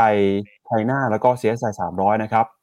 บก็เรียกได้ว่าคืออีกหนึ่งเดือนเนี่ยหุ้นจีนไม่น่าจะพลิกกลับมาเป็นบวกได้ในมุมมองของนักวิเคราะห์นะครับเพราะฉะนั้นถ้าปีนี้ติดลบต่อก็จะติดลบติดต่อเนื่องกันสามปีนะครับแล้วผมก็เชื่อว่าหลายคนตอนนี้อาจจะมีหุ้นจีนอยู่ในพอร์ตด้วยหากได้ยินข่าวนี้แล้วเนี่ยก็น่าจะสบายใจมากขึ้นนะครับแล้วก็หวังว่าปีหน้านะครับหุ้นจีนจะกลับขึ้นมาเป็นบวกได้ถ้าดูตามมุมมองของ Goldman Sachs ครับเขาก็บอกว่าหุ้นจีนเนี่ยจะปรับตัวขึ้นมาโดยคาดว่า เอ็ม เอส ซี ไอ Chinaจะบวกขึ้นมา สิบสองเปอร์เซ็นต์ ในปีหน้าแล้วก็ ซี เอส ไอ สามร้อยน่าจะบวกขึ้นมา สิบห้าเปอร์เซ็นต์ นะครับโดยแรงหนุนเนี่ยมาจากผลประกอบการที่คาดว่าจะเติบโตประมาณ สิบเปอร์เซ็นต์ แล้วก็คาดการณ์ว่าผลประกอบการนี้เนี่ยจะสร้างแรงหนุนนะครับต่อเนื่องไปจนถึงปีสองพันยี่สิบห้าเลยทีเดียวนะครับก็ต้องมาลุ้นกันครับพี่แบงค์ Goldman Sachs เชื่อว่าปีหน้าหุ้นจีนจะบวกขึ้นมา สิบสี่ถึงสิบห้าเปอร์เซ็นต์ นะครับแต่หลายคนบอกว่าตอนนี้พอร์ตหุ้นจีนเนี่ยติดลบเกินกว่า ยี่สิบเปอร์เซ็นต์ เกินกว่า สามสิบเปอร์เซ็นต์ นะครับถ้าบวก สิบห้าเปอร์เซ็นต์ ก็อาจจะยังยังยังไม่เท่าทุนที่มีอยู่เลยนะครับก็ต้องมาดูกันว่าจะสามารถปรับพอร์ตว่าจะทำอะไรกับหุ้นจีนตอนนี้ได้บ้างนะครับอืมครับผมตัวดัชนีที่ห่างเส็งนะเช้านี้เปิดมาแล้วพี่ปั๊บลบ ศูนย์จุดเจ็ดสี่เปอร์เซ็นต์ ในขณะที่ เอส แชร์ ลบต่ออีก ศูนย์จุดสี่เจ็ดเปอร์เซ็นต์ ก็คือจะเห็นว่าอืมก็คือระยะสั้นเนี่ยยังไม่ผ่านนะคือยังยังไม่สามารถกลับมาเป็นขาขึ้นได้ต้องรอครับหุ้นจีนนี่ต้องรอ เห็นสัญญาณชัดและมาตรการหลายๆอย่างที่รัฐบาลทำไปตลาดก็ไม่ได้ตอบรับในทางบวกสักแบบว่าขนาดนั้นมีอยู่อย่างเดียวที่จะทำให้เรายึดถือและเชื่อมั่นในหุ้นจริงๆสองอย่างหนึ่งคือมันขาดมันมันขาดทุนหนักเกินกว่าจะคัทลอสแล้วสองก็คือมูลค่าแล้วก็ valuation เนี่ยมันถูกเกินกว่าที่จะมาขายตรงนี้ได้ด้วยเช่นเดียวกันเพราะฉะนั้นก็ยาวๆครับเก็บยาวๆครับผมเอาล่ะครับเดี๋ยวเราไปดูข้อมูลประกอบนะครับถึงแนวโน้มการเติบโตของเศรษฐกิจจีนกันหน่อยนะครับว่าตอนนี้สถานการณ์ของจีนเนี่ยเป็นยังไงบ้างนะครับเดี๋ยวชวนให้แบงค์ไปดูภาพของเอ่อหุ้นในกลุ่มอสังหาริมทรัพย์นะครับหลังจากที่มีการเปิดเผยไวลิสต์ขึ้นมาหุ้นในกลุ่มอสังหาจีนเนี่ยก็เติบโตขึ้นมาได้ค่อนข้างจะแข็งแกร่งเลยนะครับมีหลายตัวปรับตัวบวกขึ้นมาในเดือนนี้ด้วยนะครับก็หวังว่าสัญญาณนี้จะเป็นสัญญาณที่เอ่อทำให้ความมั่นใจกลับขึ้นมาในตลาดหุ้นจีนนะครับก็จะเห็นว่าอย่างโดยเฉพาะอย่าง Sunac China นะดีดกลับขึ้นมาตั้งแต่ตอนต้นเดือนกุมภาพันธ์ที่ผ่านมาตอนนี้ก็บวกนับจากตั้งแต่ตอนเดือนมิถุนายนมาแล้วประมาณ แปดสิบเปอร์เซ็นต์ แต่ในขณะที่ตัวอื่นเนี่ยยังลบเฉลี่ยกันอยู่ที่ ยี่สิบถึงหกสิบเปอร์เซ็นต์ กันอยู่เลยแต่ถ้าตัวอื่นขอแค่ดีดตามตัวเนี่ย Sunac China ไปได้นะอสังหาตัวอื่นถ้าดีดรีบาวด์ได้บ้างแค่นี้ผมคิดว่ามันก็ส่งผลต่อเซนติเมนต์ของตลาดในภาพรวมทำให้ตลาดหุ้นจีนในในตัวอินเด็กซ์เนี่ยอาจจะดีดรีบาวด์ได้บ้างนะครับครับชวนให้แบงค์ไปดูตลาดหุ้นจีนหน่อยนะครับคุณผู้ชมก็ถามเข้ามาว่าถ้าหุ้นจีนเนี่ยอยากเก็บระยะยาวนะครับตอนนี้มีกองทุนไหนที่น่าสนใจบ้างครับปรับในขับเฮาผมหลุดลงไปเป็นอ๋อครับผู้ฟังเฉยเลยไม่รู้เพราะอะไรอ่ะพี่แบงค์เชิญต่อได้เลยนะครับเดี๋ยวผมจะขึ้นไปครับเชิญเลยครับอ่ะก็กองที่แนะนำนะก็ถ้าเป็นลงทั้งตัวจีนแผ่นดินใหญ่แล้วก็ลงทั้งตัวบริษัทจีนที่ลิสต์อยู่ในตลาดหุ้นอเมริกาผมก็จะแนะนำตัวที่เป็นเรียกว่าตัวกอง K China ของบลจ.กสิกรหรือถ้าใครจะไปหุ้นเทคเลยเนี่ยก็จะเราจะเห็นว่า Nasdaq Golden Dragon China หรือ K Wave เองเนี่ยก็จะเห็นว่ารอบนี้เนี่ยคือไม่ได้เป็นไซด์เวย์ดาวเหมือนห่างเส็งหรือเอชแชร์แต่เป็นไซด์เวย์คือแกว่งตัวออกข้างแล้วก็ใกล้เคียงระดับหนึ่งที่จะทะลุผ่านเส้นค่าเฉลี่ยสองร้อยวันและอาจจะดีดขึ้นไปได้ถ้าเจอแรงปัจจัยกระตุ้นดีๆเพราะนั้นพวกหุ้น China Tech อย่างเงี้ยผมคิดว่าก็น่าสนใจอย่างคุณเจษเนี่ยเขาแนะนำถ้าตัวกอง Tech จีนนะที่เขาแนะนำก็จะเป็นตัว B Cap C Tech นะของบลจ.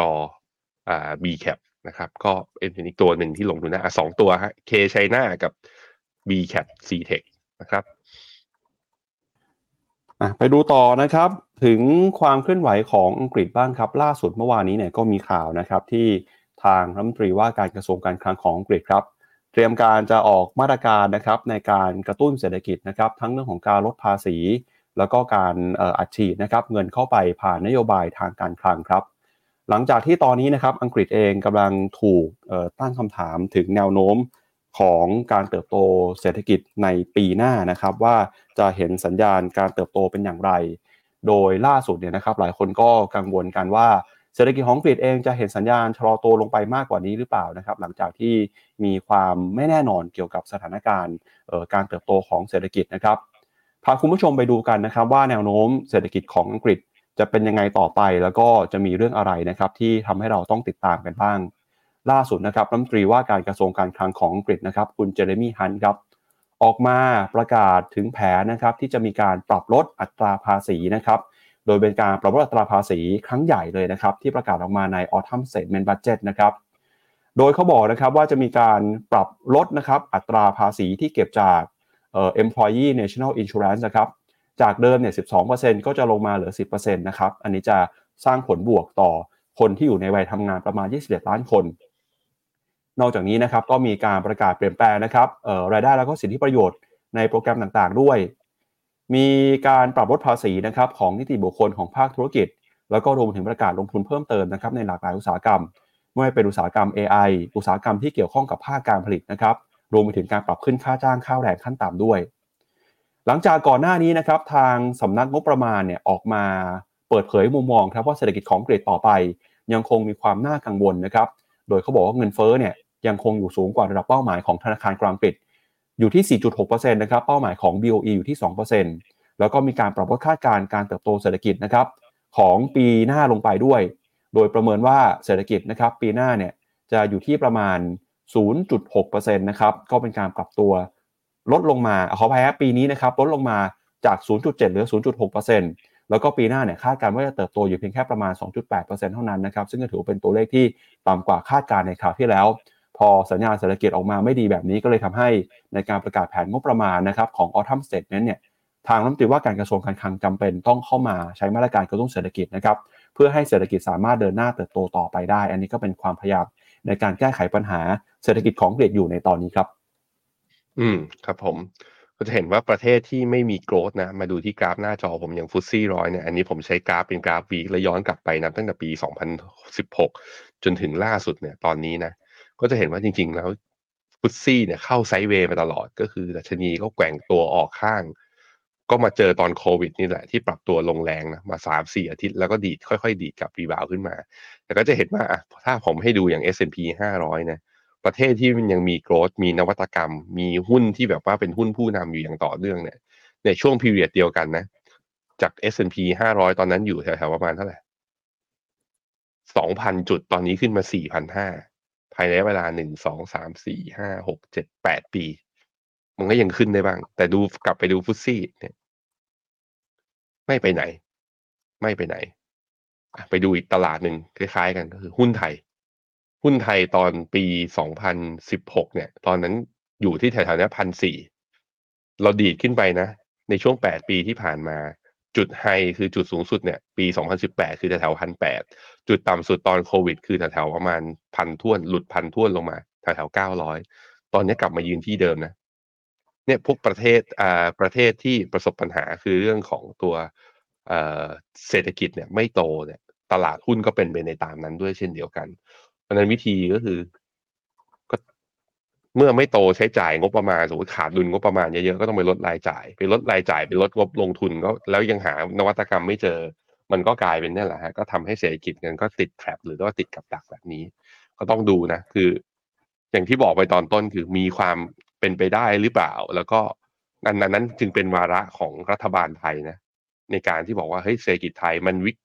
ถ้าดูที่ตัวเลข จี ดี พี เป็นรายไตรมาสมันไม่วิกฤตหรอกเพราะมันยังเป็นบวกแต่ถ้าดูในระยะยาวจากที่เราติดกับดักแล้วก็แบบว่าดัชนีไม่ไปไหนมาแล้วแล้วก็เราโตต่ำกว่าศักยภาพเรา จี ดี พี เราโตต่ำกว่าประเทศเพื่อนบ้านในอาเซียนมาตลอดเนี่ยมันจำเป็นหรือเปล่าที่เราจะต้องทำอะไรเพื่อให้เจอจุดเปลี่ยนให้เจอ growth engine ตัวใหม่ของตัวประเทศไทยให้ได้นั่นแหละฮะอังกฤษก็เหมือนกันนะจะพึ่งพาแบบว่ากลุ่มก๊าซกลุ่มอ่ากลุ่มพลังงานซึ่งเขาเวทอยู่ข้างในเนี้ยค่อนข้างเยอะมันก็ไม่ได้แล้วเพราะว่ายุคของ อี วี หรือพลังงานสะอาดก็เปลี่ยนมาก็ก็ก็เริ่มเปลี่ยนเทรนด์แล้วด้วยเช่นเดียวกันนะครับครับอ่ะนะฮะเดี๋ยวไปดูการปรับลดประมาณการนะครับการเติบโตของ จี ดี พี อังกฤษจากสำนักงบประมาณนะครับก็ปีนี้เนี่ยจากเดิมที่คาดว่าจะติดลบนะครับก็ค่อยๆมองดีขึ้นนะครับบวกประมาณสัก ศูนย์จุดหก ส่วนปีหน้าเนี่ยตอนแรกเดือนมีนาคมมองว่าจะโตประมาณ หนึ่งจุดแปด นะครับตอนนี้หันลงมาเหลือ ศูนย์จุดหก ศูนย์จุดเจ็ด นะครับแล้วก็ปี สองพันยี่สิบห้า ครับจากเคยคาดว่าจะโตเกินสองนะครับตอนนี้โตไม่ถึง หนึ่งจุดห้า แล้วนะครับปี สองพันยี่สิบหก สองพันยี่สิบเจ็ด อาจจะเติบโตได้ใกล้ๆกับประมาณสัก สองเปอร์เซ็นต์ นะครับก็ตอนนี้มุมมองของนักวิเคราะห์จาก Bloomberg นะครับให้ไว้เนี่ยถ้าดูตัวเลขนะครับก็จะเห็นว่าหลากหลายประเทศครับมีแนวโน้มนะครับถูกปรับลดประมาณการการเติบโตของเศรษฐกิจในปีหน้าลงนะครับไม่ว่าจะเป็นอังกฤษเองหรือแม้แต่ญี่ปุ่นนะครับจีนสหรัฐ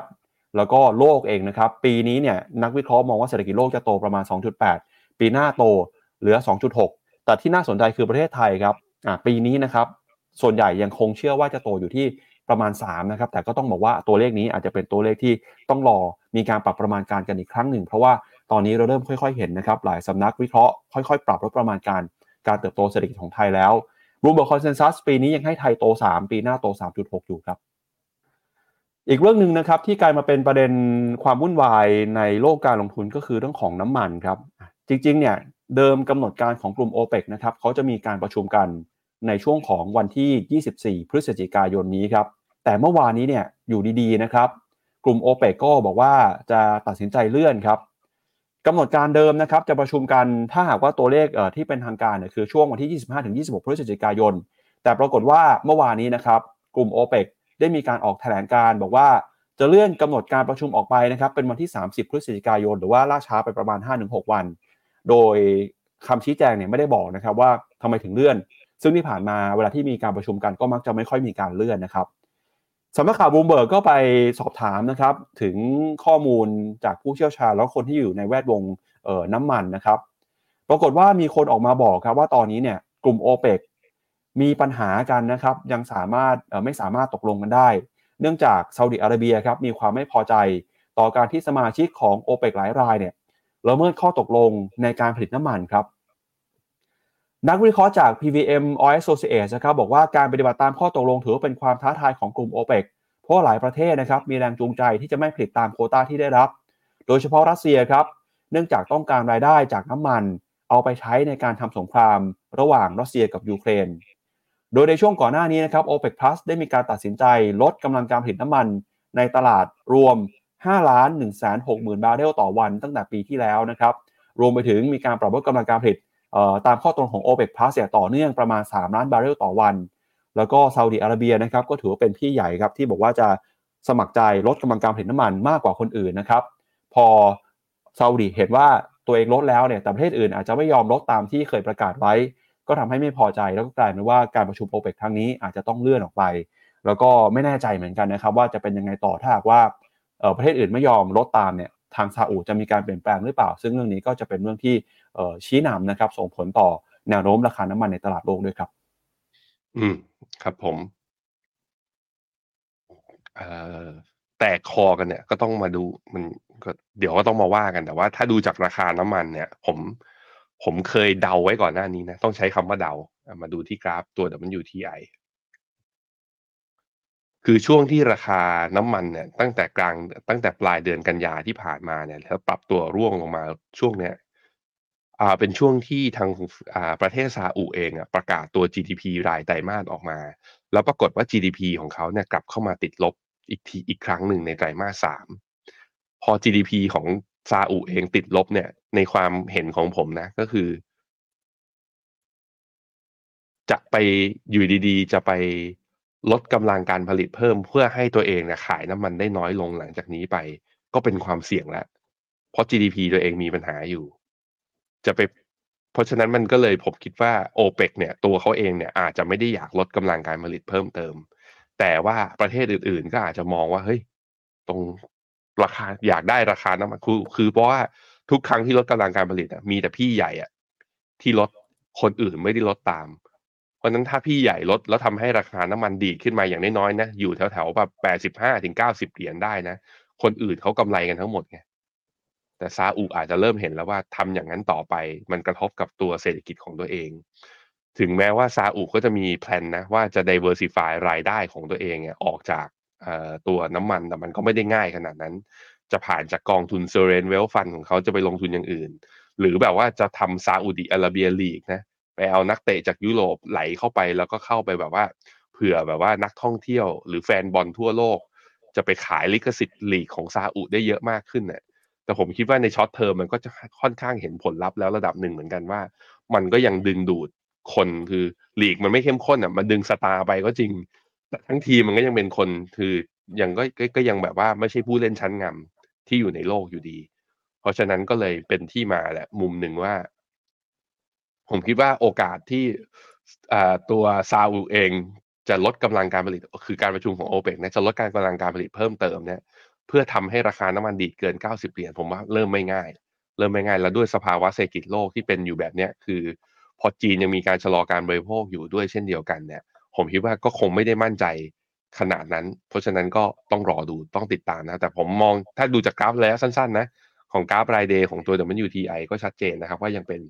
ขาลงอยู่ถ้ายังไม่ผ่านแนวต้านนี้นะปึ๊บเนี่ยแถวๆว่ามาสักเจ็ดสิบเอ่อแปดสิบเหรียญขึ้นไปได้ถึงดีดเส้นค่าเฉลี่ยสองร้อยวันขึ้นไปได้แต่ถ้ายังไม่ผ่านแปดสิบเหรียญขึ้นไปก็แปลว่าน้ำมันยังอยู่ในเทรนขาลงอยู่นะครับครับไปดูต่อนะครับจากเรื่องของน้ำมันไปดูที่ตลาดหุ้นญี่ปุ่นบ้างครับปีนี้เนี่ยตลาดหุ้นญี่ปุ่นถือว่าเป็นหนึ่งในตลาดที่เติบโตขึ้นมาค่อนข้างร้อนแรงแล้วก็เอาเพอร์ฟอร์มในหลายประเทศนะครับแต่การเติบโตของตลาดหุ้นญี่ปุ่นจะยั่งยืนหรือเปล่าต้องไปดูที่เรื่องของนโยบายการเงินครับเพราะว่าสาเหตุหนึ่งที่ทำให้ตลาดหุ้นญี่ปุ่นเดินหน้าปรับตัวขึ้นมาได้ค่อนข้างดีเนี่ยก็คือการที่ธนาคารกลางของญี่ปุ่นยังคงใช้นโยบายการเงินที่ผ่อนคลายประกอบกับทิศทางของค่าเงินเยนก็อ่อนค่ามาอย่างต่อเนื่องนะครับ อย่างไรก็ตามปีหน้าหลายคนกังวลนะว่านโยบายการเงินของญี่ปุ่นเนี่ยน่าจะเปลี่ยนแปลงแล้วก็จะส่งผลต่อตลาดหุ้นญี่ปุ่นด้วยครับตอนนี้นักเศรษฐศาสตร์ส่วนใหญ่นะครับที่มีการสำรวจประมาณ แปดสิบห้าเปอร์เซ็นต์ ครับสำนักข่าวรอยเตอร์ออกมาเปิดเผยว่าบรรดานักเศรษฐศาสตร์เหล่านี้นะครับคาดการณ์ว่าธนาคารกลางของญี่ปุ่นจะยุตินโยบายดอกเบี้ยติดลบนะครับโดยมีประมาณ หกสิบเอ็ดเปอร์เซ็นต์ ครับเชื่อว่าจะเกิดขึ้นในช่วงครึ่งปีหน้าเลยด้วยซ้ำนะครับโดยตอนนี้นะครับผู้ว่าการธนาคารกลางของญี่ปุ่นครับถือว่าอยู่ในภาวะที่ต้องตัดสินใจนะครับเพื่อที่จะเอาญี่ปุ่นเนี่ยออกมาจากการใช้นโยบายการเงินแบบผ่อนคลายพิเศษโดยที่ไม่ทำให้เกิดความวุ่นวายในตลาดหรือว่าทำให้เศรษฐกิจของญี่ปุ่นกลับมาชะลอสำนักข่าวรอยเตอร์นะครับไปสำรวจความคิดเห็นของนักเศรษฐศาสตร์ระหว่างวันที่ สิบห้าถึงยี่สิบ พฤศจิกายนที่ผ่านมาพบว่านะครับนักเศรษฐศาสตร์ยี่สิบหกคนเนี่ยยี่สิบสองคนบอกว่าธนาคารกลางญี่ปุ่นจะเลิกนโยบายการเงินติดลบในปีหน้าส่วนสี่คนบอกว่าจะยุตินโยบายการเงินนะครับเอ่อจะเกิดขึ้นเผลอๆจะเกิดขึ้นในปีนี้เลยด้วยซ้ำนะครับตอนนี้นักเศรษฐศาสตร์ส่วนใหญ่ก็มีความคาดหวังว่าธนาคารกลางญี่ปุ่นจะเริ่มมีการเปลี่ยนแปลงนโยบายการเงินโดยนักเศรษฐศาสตร์ก็เชื่อนะครับว่าตอนนี้เนี่ยแนวโน้มนะครับความจำเป็นของการใช้นโยบายการเงินที่ผ่อนคลายหรือว่าตาหลบไม่ติดลบจะมีความจำเป็นน้อยลงเรื่อยๆหลังจากที่เงินเฟ้อของญี่ปุ่นนะครับเดินหน้าปรับตัวขึ้นมาแล้วก็รวมไปถึงนะครับตัวเลขเศรษฐกิจเนี่ยค่อยๆเติบโตขึ้นนอกจากนี้นะครับธนาคารกลางของญี่ปุ่นเองก็มีแผนนะครับที่จะลดการซื้อสินทรัพย์เสี่ยงอย่างกองรีทแล้วก็จะเป็นการส่งสัญญาณให้นโยบายการเงินกลับมาเป็นปกติมากขึ้นนะครับอัตราการเปลี่ยนแปลงนโยบายการเงินของปีหน้าน่าจะส่งผลนะครับทั้งเรื่องของดอกเบี้ยจากติดลบก็จะกลับมาเพิ่มมากขึ้นแล้วก็นโยบายอัดฉีดผ่านการซื้อสินทรัพย์ต่างๆก็จะลดน้อยลงไปด้วยนะครับก็จะถือว่าเป็นความเสี่ยงความท้าทายของตลาดหุ้นญี่ปุ่นในช่วงปีหน้าครับครับผมไปดูกราฟของตลาดหุ้นญี่ปุ่นอีกทีหนึ่งถามกันเข้ามาแทบทุกวันเหมือนกันนะว่าเอายังไงกับญี่ปุ่นดีวันนี้ญี่ปุ่นปิดตลาดถูกไหมพี่ปั๊บใช่ครับปิดครับอ่ะโอเคตัวถ้าเดินไปดูเป็นกราฟวีคนะคือการดีดขึ้นมารอบนี้เนี่ยถ้าดูจากเป็นเทรนด์อัพเทรนด์ในช่วงอดีตที่ผ่านมาก็ยังดูเหมือนจะมีอัพไซด์ข้างบนถ้าดูจากไอตัวที่เป็นอัพเทรนด์ channel แล้วเป็นกรอบ upper band นะก็มีโอกาสไปได้แต่ว่าการที่ขึ้นมาแล้วยังไม่สามารถผ่าน สามหมื่นสามพันแปดร้อย จุดของ Nikkei ได้เนี่ยมันแปลว่ามีโอกาสที่จะเป็นทริปไอ triple top ก็คือชนแนวต้านสำคัญสามครั้งแล้วอาจจะมีการพักฐานหรือร่วงลงมาก่อนแต่ถ้ายืนกลับขึ้นไปได้เนี่ยในกราฟ week เนี่ยพร้อมที่จะกลายเป็น buy signal นะแล้วอาจจะขึ้นไปเทรดอีกแบนด์นึงแบนด์ข้างบนก็ได้แต่สำหรับผมอะคือเวลามันเจอแพทเทิร์นแบบเนี้ยออกไปก่อนก็ได้เพราะว่าสัญญาณภาพรวมตลาดโลกมันไม่ได้แบบว่าเป็นบูกันทุกตลาดขนาดนั้นตลาดเดียวที่เราเห็นว่าเออมันยังเป็นขาขึ้นและยังมีอัพไซด์อยู่ค่อนข้างเยอะเนี่ยก็คือตลาดอเมริกาแต่ที่อื่นเนี่ยคือมันวิ่งขึ้นไปก็ จี ดี พี ไม่ได้โตตาม earning growth ของตัวกำไรบริษัทจดทะเบียนไม่ได้ดีขนาดนั้นนั้นมันวิ่งไปที่มันเป็นการวิ่งที่จะทำให้ตัว พี อี หรือ valuation เนี่ยแพงขึ้นไปต้องระมัดระวังด้วยเช่นเดียวกันนะครับครับไปดูหน่อยนะครับกับแนวโน้มเรื่องของเศรษฐกิจญี่ปุ่นนะครับว่าจะมีความน่าสนใจมากน้อยแค่ไหนนะครับอันนี้เป็น เอ่อ เรื่องของการเข้าไปซื้อนะครับลงทุนในกองรีทของทาง บี โอ เจ นะครับมันก็จะเห็นว่าแนวโน้มเนี่ยจะค่อยๆลดลงมาเรื่อยๆนะครับแล้วก็ปีหน้าเนี่ยน่าจะลดลงหรือว่าอาจจะยกเลิกไปเลยก็ได้นะครับไปดูต่อครับอันนี้เป็นความเคลื่อนไหวของตลาดหุ้นญี่ปุ่นนะครับอืมครับผมบอกไปแล้วครับเมื่อกี้โอเคครับได้ครับไปดูเรื่องของ valuation ครับ valuation นะจะเห็นว่าปีหน้าเนี่ย อี พี เอส เนี่ยมีการก็ยังมีการปรับประมาณการตัวหุ้นญี่ปุ่นเพิ่มนะอันนี้คือใช้ดัชนี Topix เมื่อเทียบกับหุ้นโลกเพราะฉะนั้นเนี่ยเนี่ยมันก็เป็นอีกเหตุผลหนึ่งว่าหุ้นญี่ปุ่นอาจจะวิ่งขึ้นไปข้างหน้าได้แต่ว่าก็บน earning growth ที่มีโอกาสที่จะปรับตัวขึ้นแต่คำถามคือแล้วถ้าค่าเงินเยนมันกลับมาแข็งค่ามากๆในขณะที่ค่าเงินดอลลาร์อ่อนนะญี่ปุ่นยังจะวิ่งแบบนี้ได้หรือเปล่าก็ต้องต้องต้องมารอดูกันแต่ว่าข้อหนึ่งนะที่ตัวดัชนี Topix เนี่ยเมื่อเทียบกับหุ้นโลกเนี่ยยังน่าสนใจอยู่ก็คือว่าตอนนี้เขาเทรดถ้า View Forward พี อี สิบสอง เดือนเนี่ยเทรดต่ำกว่าค่าเฉลี่ยอยู่เล็กน้อยเพราะนั้นคือหุ้นญี่ปุ่นก็อยู่ในโซนที่ไม่วิ่งมาขนาดนี้แล้วก็ยังอยู่ในโซนที่ไม่ได้แพงจนน่าเกลียดแล้วแถมเมื่อเทียบกับตัวหุ้นโลกแล้วประมาณการกำไรนั้นก็มีการปรับประมาณการกำไรที่ดีมากกว่าหุ้นโลกด้วยเช่นเดียวกันครับครับก็จากประเด็นนะครับเรื่องของการลงทุนในตลาดหุ้นญี่ปุ่นแล้วนะครับพาไปดูเอ่อหุ้นนะครับในตลาดหุ้นของเกาหลีใต้หน่อยฮะคือหุ้นของ วาย จี Entertainment นะครับในสัปดาห์นี้เนี่ยราคาหุ้นของ วาย จี ครับเดินหน้าปรับตัวขึ้นมาตอบรับข่าวนะครับว่าสมาชิกในวง Blackpink บางคนเนี่ยตัดสินใจนะครับที่จะมีการต่อสัญญากันแต่แล้วก็ตามนะครับสัญญานี้ก็ยังคงมีความไม่แน่นอนแต่ตลาดเองก็มีความหวังมากขึ้นนะครับโดยในช่วงประมาณต้นสัปดาห์ที่ผ่านมานะครับก็มีข่าวว่าในบรรดาสาวๆของวง Blackpink นะครับเริ่มมีการเจรจาต่อสัญญาหลังจากที่สัญญาสิ้นสุดไปเมื่อวันที่สี่สิงหาคมที่ผ่านมานะครับโดยตอนนี้ วาย จี Entertainment เนี่ยได้มีการดำเนินการต่อสัญญาแล้วก็ทำให้สมาชิกสามารถดำเนินกิจกรรมกลุ่มได้ต่อไปแต่ก็มีสมาชิกนะครับสองคนที่ต่อสัญญากับ วาย จี แล้วแล้วก็มีบางคนที่บอกว่าจะตัดสินใจเป็นอิสระก็คือน้องลิซ่านะครับโดยก่อนหน้านี้นะครับมีการรายงานว่าการเจรจาต่ออายุสัญญากับวง Blackpink เนี่ยกำลังดำเนินการอยู่แล้วก็ยังไม่มีความชัดเจนหลังจากผ่านไปหลายวันหลายเดือนนะครับตลาดเองก็กังวลว่าสุดท้ายแล้ววง Blackpink จะต่อสัญญากับ วาย จี หรือไม่ล่าสุดก็มีความชัดเจนมากขึ้นแต่แล้วก็ตามนะครับลิซ่าเนี่ยก็ตัดสินใจที่จะเดินตามเส้นทางอิสระโดยการต่อสัญญานี้นะครับก็ยังคงมีความไม่แน่นอนจนกว่าจะมีการประกาศชัดเจนอย่างเป็นทางการกันอีกครั้งหนึ่งแต่ตลาดเองก็ตอบรับนะครับราคาหุ้นของ วาย จี มีการปรับตัวบวกขึ้นมาด้วยเดี๋ยวชวนที่แบงค์ไปดูราคาหุ้นของ วาย จี หน่อยว่าเป็นยังไงบ้างนะครับอืมครับผมอ่ะนี่ราคาหุ้น วาย จี นะเอ่อจริงๆแล้วเรื่องข่าวว่าสาวๆบางคนเนี่ยไม่ต่อสัญญาเนี่ยมีมาตั้งแต่เดือนที่แล้วแล้วผมอ่ะเป็นแฟนตัวยงอยู่แล้วตามมาอยู่เรื่อยๆก็จะเห็นว่าเนี่ยตั้งแต่มีราคาเนี่ยดีขึ้นไปตอนคือช่วงพีคนะที่ Blackpink ออก World Tour เนี่ยแล้วก็รายได้ก็เข้า วาย จี เป็นกอบเป็นกำแล้วก็ทำให้นักลงทุนก็กาวกันไปตามกันนะก็ลากราคาขึ้นไป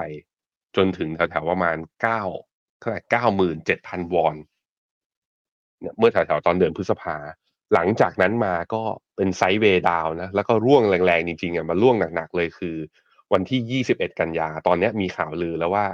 สมาชิกวง Blackpink ไม่ต่อสัญญาแล้วก็เนี่ยเด้งแล้วก็จะมีข่าวรูเมอร์มาก่อนหน้านี้นะตั้งแต่ตอนปลายเดือนตุลาแล้วว่าสาวบางคนจะต่อสาวบางคนจะไม่ต่อด้วยวิธีเงื่อนไขก็คือว่าจะเขาเรียกว่าสัญญาที่เซ็นเนี่ยจะเป็นสัญญาคือในแง่ของว่าเราจะทำวงกันต่อไปแต่ในแง่ของความเป็นศิลปินอิสระอยากจะไปทำอะไรของแต่ละคนก็ไปทำได้ซึ่งโมเดลแบบนี้มันเคยเกิดกับค่ายอื่นๆอย่างเช่น เอส เอ็ม Town เอส เอ็ม เนี่ยมี Girl Group ที่ชื่อว่า Girls Generation มีแฟนผมอยู่ในนั้นคือน้อง Tiffany พูดอย่างนี้ไม่ได้เดี๋ยวเมียตบนะฮะ วงวง Girl Generation เนี่ยเป็นวงที่เอ่อสมาชิกทั้งหมดเนี่ยทำกิจกรรมในนามวงต่อก็คือมีคอนแทคกันในนามวงแต่ก็ไปเป็นศิลปินเดี่ยวบางคนก็ไปเป็นนักแสดงอย่างเช่นน้องยุนอาใช่ไหมอย่างทิฟฟานี่เองแทยอนเองก็ไปออกอัลบั้มเดี่ยวแต่ตอนอย่างปีก่อนหน้านี้คือออกไออัลบั้มชื่อ Forever One แล้วก็เอาศิลปินกลับมารวมตัวกันอีกทีหนึ่งเพื่อออกอัลบั้มทำให้แฟนๆเขาหายชื่นใจอันนี้เป็นเป็นโมเดลที่มันเคยเกิดขึ้นมาแล้วเพราะฉะนั้นสิ่งที่ วาย จี บอกว่าเจรจาต่อรองกับวง Blackpink นะตอนนี้คือไม่ได้น่าแปลกใจก็คือมันสามารถทำได้นั้นสิ่งที่เราจะเห็นคือเราจะเห็นผลงานของสาวๆ Blackpink ต่อไปในนามของวงแต่ในแง่ของตัว วาย จี เองอะรายได้เขาอาจจะน้อยลงไงเพราะว่าสาวๆก็จะสามารถรับเงินเข้ากระเป๋าในนามศิลปินเดี่ยวหรือไปทำกิจกรรมอื่นๆได้ก็ต้องมาดูตารางว่าจะมาบรรจบกันได้หรือเปล่าอันนี้คือสิ่งที่เกิดขึ้นคำถามคือแล้วหุ้น วาย จี เป็นอย่างเงี้ยในช่วงที่ผ่านมาที่หุ้นที่หุ้นดัชนีคอสปีร่วงอ่ะดูนะดัชนีคอสปีร่วงที่ผ่านมาก็มีคนแซวนะบอกว่าที่คอสปีร่วงมันไม่ใช่เพราะอะไรมันเป็นเพราะว่าไว้ไอ้ Blackpink ไม่ต่อสัญญาไม่เกี่ยวกันคำตอบคือไม่เกี่ยวกันเอ่อหุ้นท็อปสิบของดัชนีคอสปีนะอันดับหนึ่งเรารู้อยู่แล้วก็คือ Samsung Electronics นะครับอันดับสองก็เป็นหุ้นที่ทำชิปเซ็ตเซมิคอนดักเตอร์คือ เอส เค Hynix อันดับสามคือ แอล จี Chemicalอันดับสี่คือหุ้น ไลน์ อ่ะ Naver ที่เป็นบริษัทแม่ของ ไลน์ ที่เราใช้ตัว Chat Messaging นะครับก็จะเห็นว่าถามว่าแล้วหุ้นตัว วาย จี มีขนาดไหนผมลองหาข้อมูลดู วาย จี มีขนาดสัดส่วนอยู่ในคอสปีเนี่ยเพียงแค่ ศูนย์จุดห้าสองเปอร์เซ็นต์ เท่านั้นถือว่าน้อยมากๆแทบไม่ได้มีผลอะไรนะครับอ่ะนี่เป็นข่าวอีกข่าวนึงนะในวงการบันเทิงแล้วอ้อมมาดูในแง่มุมมองของตลาดหุ้นว่าเกี่ยวกันยังไงบ้างครับครับก็เดี๋ยวไปดูกันต่อนะครับในช่วงสองวันที่ผ่านมาครับทางกรมสรรพากรเนี่ยมีการประกาศเพิ่มเติมนะครับเรื่องของการเสียภาษีเงินได้ตามมาตราสี่สิบเอ็ดวรรคสองนะครับโดยเฉพาะอย่างยิ่งจะเกี่ยวข้องกับเงินได้จากต่างประเทศด้วยการเปลี่ยนแปลงครั้งนี้นะครับจะส่งผลต่อคนที่เป็นนักลงทุนที่จะเอาเงินจากต่างประเทศกลับเข้ามาในประเทศไทยอย่างไรเนี่ยเดี๋ยวเรามาดูกันนะครับเดี๋ยวชวนที่แบงค์อ่านคอมเมนต์คุณผู้ชมในเช้าวันนี้กันหน่อยครับ อืมครับผมสวัสดีคุณวัชราพรนะครับ คุณนัทธี คุณชวา มิสเตอร์ชวา คุณอัครดุจอภินิหารก้องการไก่โอ้โหนี่ชื่อละคุณยามเหงาลำโพงฟังยังไงก็ดังลำพังฟังกี่ครั้งก็เหงาอื้อหือ ชอบชื่ออะไรคนนี้สวัสดีคุณกุ๊กไก่นะครับคุณ ซี เอ คุณธีรธรคุณโจโจ้คาปูชิโน่คุณแวนดี้คุณ ซี เค เขาบอกพี่ปั๊บดูแลสุขภาพด้วยนะครับคุณเดวิดตูนคุณสมชัยนะครับคุณสรันสวัสดีครับเลิฟ YouTube เลยเหรอเลิฟ YouTube นะฮะเอ่อมีคำถามคุณนาทีถามว่าแบบนี้ตลาดเทรด เอฟ เอ็กซ์ ยังเปิดใช่ไหมทางฝั่งอเมริกายังเปิดครับยังเปิดอยู่คุณอาร์คถามว่า Next Shot ส่งผลยังไงกับนักลงทุนกองทุนยังไงบ้างต้องรับมือยังไงจนถึงตอนนี้นะตลาดหลักทรัพย์ก็เขาก็ออกมาคอมเมนต์แล้วว่า Next Shot มันไม่เกิดขึ้นแล้วเขาก็มีกระบวนการในการตรวจสอบจริงๆ Next Shot ถ้าทำมามันเป็นกระบวนการทำที่ผิดกฎหมายไม่ควรทำนะฮะแล้วก็ไม่ควรจะมีใครสามารถทำได้นะครับเพราะนั้นก็ถ้า Next Shot มันมีเนี่ยมันไม่ใช่แค่ส่งผลแค่นักลงทุนในกองทุนรวมมันจะทำลายบรรยากาศในภาพรวมเลยคือมีคนเอาเปรียบเราอะแต่จนถึงตอนนี้นะยังไม่มีไม่มีนะฮะที่ตลาดหลักทรัพย์แจ้งมานะครับมีคุณอำนาจ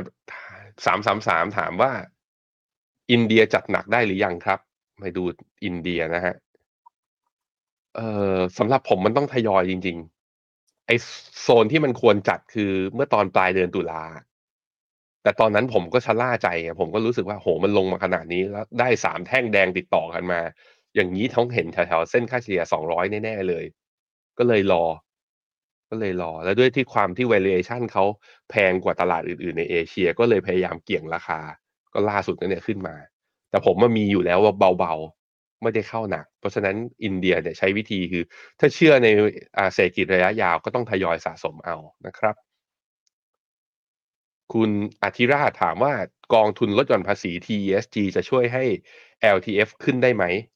อยากลงดอยผมคิดว่าวงเงินมันน้อยวงเงินมันน้อยเพียงแค่ หนึ่งแสน บาทแล้วก็มันเป็นการลงทุนที่เปิดโอกาสทั้งตลาดหุ้นแล้วก็ไปลงทุนในพวก อี เอส จี ที่เป็นตราสารหนี้ได้บ้างเพราะนั้นเม็ดเงินที่จะไหลเข้าลงทุนในตลาดหุ้นจริงๆอาจจะจำนวนไม่เยอะแล้วส่วนใหญ่กองทุนเนี่ยเวลาออกนะคือมันเป็นลงทุนแบบ long term investment ก็คือเข้าไปซื้อปุ๊บแล้วก็อยู่ไปยาวๆเพราะฉะนั้นมันน่าจะมีผลในแง่ที่ว่าลงได้ยากแต่ถามว่าจะทำให้ตลาดขึ้นได้โดยเฉียบพลันเลยไหมคงทำคงไม่ได้เป็นแบบนั้นนะครับคงต้องอยู่ที่เศรษฐกิจโตดีไหมกำไรบริษัทจดทะเบียนที่ไปลงทุนนั้นดีขึ้นไหมน่าจะเป็นเรื่องแบบนั้นมากกว่านะครับมีตอนที่ผมพูดถึงไทยนะก็มีคนคุณทานตะวันก็บอกว่าเงินแจกเงินดิจิตอล หนึ่งหมื่น บาทเป็นเพียงการกระตุ้นระยะสั้นเท่านั้นก็มีคอมเมนต์เรื่องนี้เข้ามาแล้วก็มีเขาบอกว่าคุณณัฐวุฒินะบอกว่า จี ดี พี ไทยเราต่ำกว่าอาเซียนมาหลายปีใครๆก็รู้แต่ต้องมีวินัยทางการคลังรัฐบาลต้องไม่กู้มาเต็มจำนวนมาแจกนี่คือประเด็นนะครับใช่ครับใช่ครับก็เป็นที่ถกเถียงกันอยู่นะก็มีทั้งแคมป์ที่ซัพพอร์ตว่าเฮ้ยออกมาเถอะอย่างน้อยๆกระตุ้นอะไรบางอย่างแล้วก็เรียกว่าวางโครงสร้างดิจิทัลอีโคโนมีด้วยไอ้ตัวดิจิทัลวอลเล็ตเอาไปคิดอย่างนั้นก็คิดอย่างนั้นก็คิดได้คิดอีกมุมหนึ่งก็คือว่าเราเหลือกระสุนไว้หน่อยไหมต้องใช้วงเงินกู้ถึงห้าแสนหรอมันเอาไปทำอย่างอื่นดีกว่าไหมเออก็ก็คิดได้ด้วยเหมือนกันนะครับมีคุณชวานีเขาบอกว่ากำไรจากกองทุนรวมต้องเสียภาษีไหมไม่ต้องเสียเพราะว่าก็มีเขาเรียกว่ามีกฎหมายกฤษฎีกาแยกต่างหากเพราะนั้นก็อย่างเนี้ยไอไอเรื่องของภาษีเงินได้จากต่างประเทศเนี่ยแน่นอนว่าถ้าคุณลงทุนในหุ้นรายตัวไปเปิด offshore account ไปเปิดลงทุนผ่านกองทุนแบบที่เรียกว่า private fund นะเหล่านี้เวลาเอาเงินกลับเข้ามาปีหน้าก็คือว่าก็เข้าเงื่อนไขที่สรรพากรประกาศออกมาก็คือว่าต้องเสียภาษีด้วยจากไอตัวเงินได้ซึ่ง capital gain หรือรายได้จากการลงทุนเนี่ยถือว่าเข้าเงื่อนไขแต่ในขณะที่กองทุนรวมเนี่ยถือว่าเป็นหนึ่งผลิตภัณฑ์ที่เปิดโอกาสให้เราไปลงทุนข้างนอกต่างประเทศแล้วตอนที่ขายออกมากำไรนั้นไม่ต้องหักภาษีณตอนนี้นะซึ่งผมคิดว่ายาวๆก็น่าจะยังเป็นแบบนั้นอยู่อ่ะพี่ปั๊บครับ ครับอ่ะซึ่งเรื่องนี้นะครับกรมสรรพากรก็มีรายละเอียดเพิ่มเติมนะครับวันที่ยี่สิบพฤศจิกายนที่ผ่านมาครับทางกรมสรรพากรเนี่ยได้มีการออกประกาศคำสั่งฉบับใหม่นะครับซึ่งถือว่าเป็นแนวทางการปฏิบัติงานของเจ้าหน้าที่โดยระบุนะครับว่าเพื่อให้พนักงานสรรพากรเนี่ยถือเป็นแนวทางในการปฏิบัตินะครับเอ่อแล้วก็เอ่อการตรวจการแนะนำผู้อยู่ในประเทศไทยซึ่งมีเงินได้พึงประเมินตามมาตราสี่สิบแห่งประมวลรัษฎากรในปีภาษีที่ล่วงมาแล้วนะครับเนื่องจากหน้าที่หรือว่ากิจกรรมการทำงานในต่างประเทศหรือว่าเนื่องจากสินทรัพย์นะครับที่อยู่ในต่างประเทศตามมาตราสี่สิบเอ็ดวรรคสองที่มีการประกาศออกมาก่อนหน้านี้คำสั่งฉบับใหม่เนี่ยบอกว่ามีการได้เพิ่มข้อความนะครับเป็นวรรคสองข้อหนึ่งเรื่องการเสียภาษีเงินได้ตามมาตราสี่สิบเอ็ดวรรคสองนะครับโดยให้เพิ่มข้อความว่าความในวรรคหนึ่งซึ่งเอ่อความในวรรคหนึ่งนะครับมีให้บังคับใช้สำหรับเงินได้พึงประเมินที่เกิดขึ้นก่อนวันที่หนึ่งมกราคมครับก็อ่าแล้วคือผมก็ยังไม่ค่อยเข้าใจนะครับพี่แบงค์ก็ไปดูข้อมูลเพิ่มเติมครับทางสำนักข่าวประชาชาติเนี่ยเขาก็ไปหาข้อสรุปมาที่มีการชี้แจงเพิ่มเติมจากกรมสรรพากรได้ข้อสรุปมาแบบนี้ครับเขาบอกว่าในระยะแรกเนี่ยจะมีการผ่อนปรนให้กรณีที่เงินได้ที่เกิดขึ้นในต่างประเทศก่อนปีหกสิบเจ็ดซึ่งหากไม่ได้นำมาเข้าในประเทศนะครับภายในปีภาษีเดียวกันกับปีที่เกิดเงินได้ก็จะไม่ต้องถูกตรวจสอบเนื่องจากการตามหาเอกสารหลักฐานจะทำได้ยากซึ่งก็ถือว่าเป็นการปล่อยผีไปนะครับแล้วก็บอกว่าเงินได้ที่เกิดขึ้นก่อนปีหกสิบเจ็ดนะครับก็จะใช้กติกาเก่าไปก็คือถ้าไม่ได้นำเข้ามาในปีภาษีเดียวกันกรมก็จะไม่เก็บส่วนการนำเงินเข้ามาข้ามปีก็ไม่เก็บอยู่แล้วตามเกณฑ์เดิมแต่ว่าเงินได้ที่เกิดในต่างประเทศตั้งแต่วันที่หนึ่งมกราคมสองพันห้าร้อยหกสิบเจ็ดเป็นต้นไปนำเข้ามาตอนไหนก็ตามจะต้องถูกเก็บภาษีนะครับส่วนในอนาคตครับกรมสรรพากรจะดำเนินการแก้ไขนะครับประมวลรัษฎากรมาตราสี่สิบเอ็ดโดยจะมีการคิดภาษีในปีที่เกิดเงินได้ในต่างประเทศทันทีไม่ว่าเงินจะนำเข้ามาในประเทศหรือไม่ก็ตาม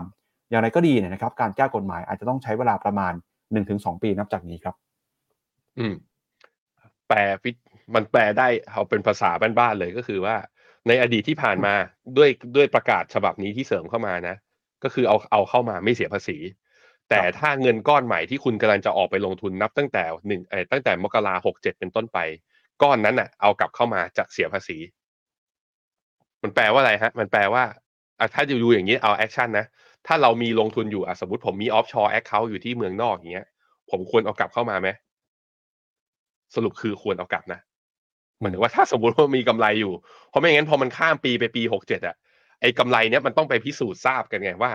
มันเป็นกำไรที่เกิดก่อนหกสิบเจ็ดหรือว่าเป็นกำไรที่เกิดหลังจากหกสิบเจ็ด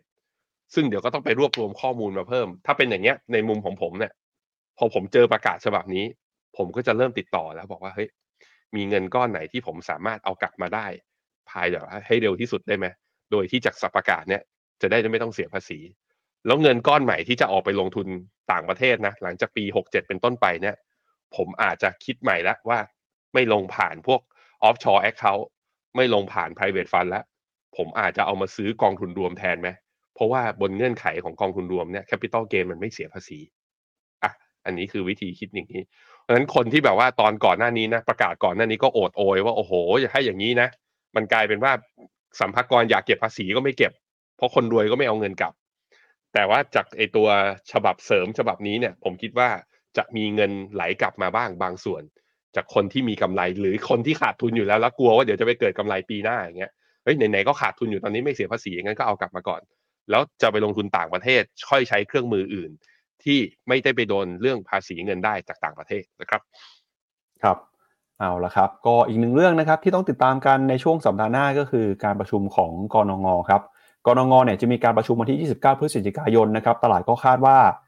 การประชุมครั้งนี้น่าจะมีการคงดอกเบี้ยแต่ที่น่าสนใจคือตั้งแต่ปีหน้าเป็นต้นไปนะครับหลายคนเริ่มมองว่ามีโอกาสที่แบงก์ชาติจะเริ่มลดดอกเบี้ยแล้วนะครับไม่เป็นมุมมองของ Standard Charterหลักทรัพย์โนมูระนะครับซึ่งเป็นโบรกจากต่างประเทศเนี่ยก็ออกบทวิเคราะห์บอกว่าไทยมีแนวโน้มที่จะลดอัตราดอกเบี้ยลงนะครับในปีหน้าโดยเชื่อว่าปีนี้นะครับโอกาสจะเติบโตเรื่องเศรษฐกิจเนี่ย จี ดี พี ไทยอาจจะโตไม่ถึง สามเปอร์เซ็นต์ โตต่ำกว่าที่มีการคาดการณ์ไว้ก่อนหน้านี้นะครับโดยประเมินว่าแบงก์ชาติเนี่ยน่าจะคงดอกเบี้ยไว้ต่อไปแต่ปีหน้านะครับจะเริ่มลดดอกเบี้ยแล้วโดยคาดการณ์การเติบโตเศรษฐกิจเนี่ยของแบงก์ชาตินะครับแล้วก็เรื่องของเงินเฟ้อก็มีการเปลี่ยนแปลงไปด้วยนะครับหลังจากที่เราเห็นตัวเลข จี ดี พี ไตรมาสที่สามแล้วก็ตัวเลขเงินเฟ้อที่ออกมา ล่าสุดนะครับเดี๋ยวต้องมาลุ้นกันสัปดาห์หน้านะครับกนง.ประชุมกันวันที่ยี่สิบเก้าพฤศจิกายนเป็นการประชุมนัดสุดท้ายของปีนี้แล้วครับอืมครับผมไปดูกันฮะถ้าลดดอกเบี้ยมันก็แปลว่าจุดพีคของดอกเบี้ยจะอยู่ในแถวนี้นะใกล้เคียงกับคือแสดงว่าไทม์ไลน์ของการขึ้นดอกเบี้ยถึงเราขึ้นช้ากว่าตลาดหุ้นไอ้ของอ่าเฟดแต่ตอนขาที่จะคงหรือลงเนี่ยใกล้เคียงกันมากๆถ้าเป็นอย่างนั้นคือเราประมาณการอะไรได้บ้างหรือเราทำอะไรได้บ้างเราบอกมาแล้วนะใน investment view ของ Phenomena คือ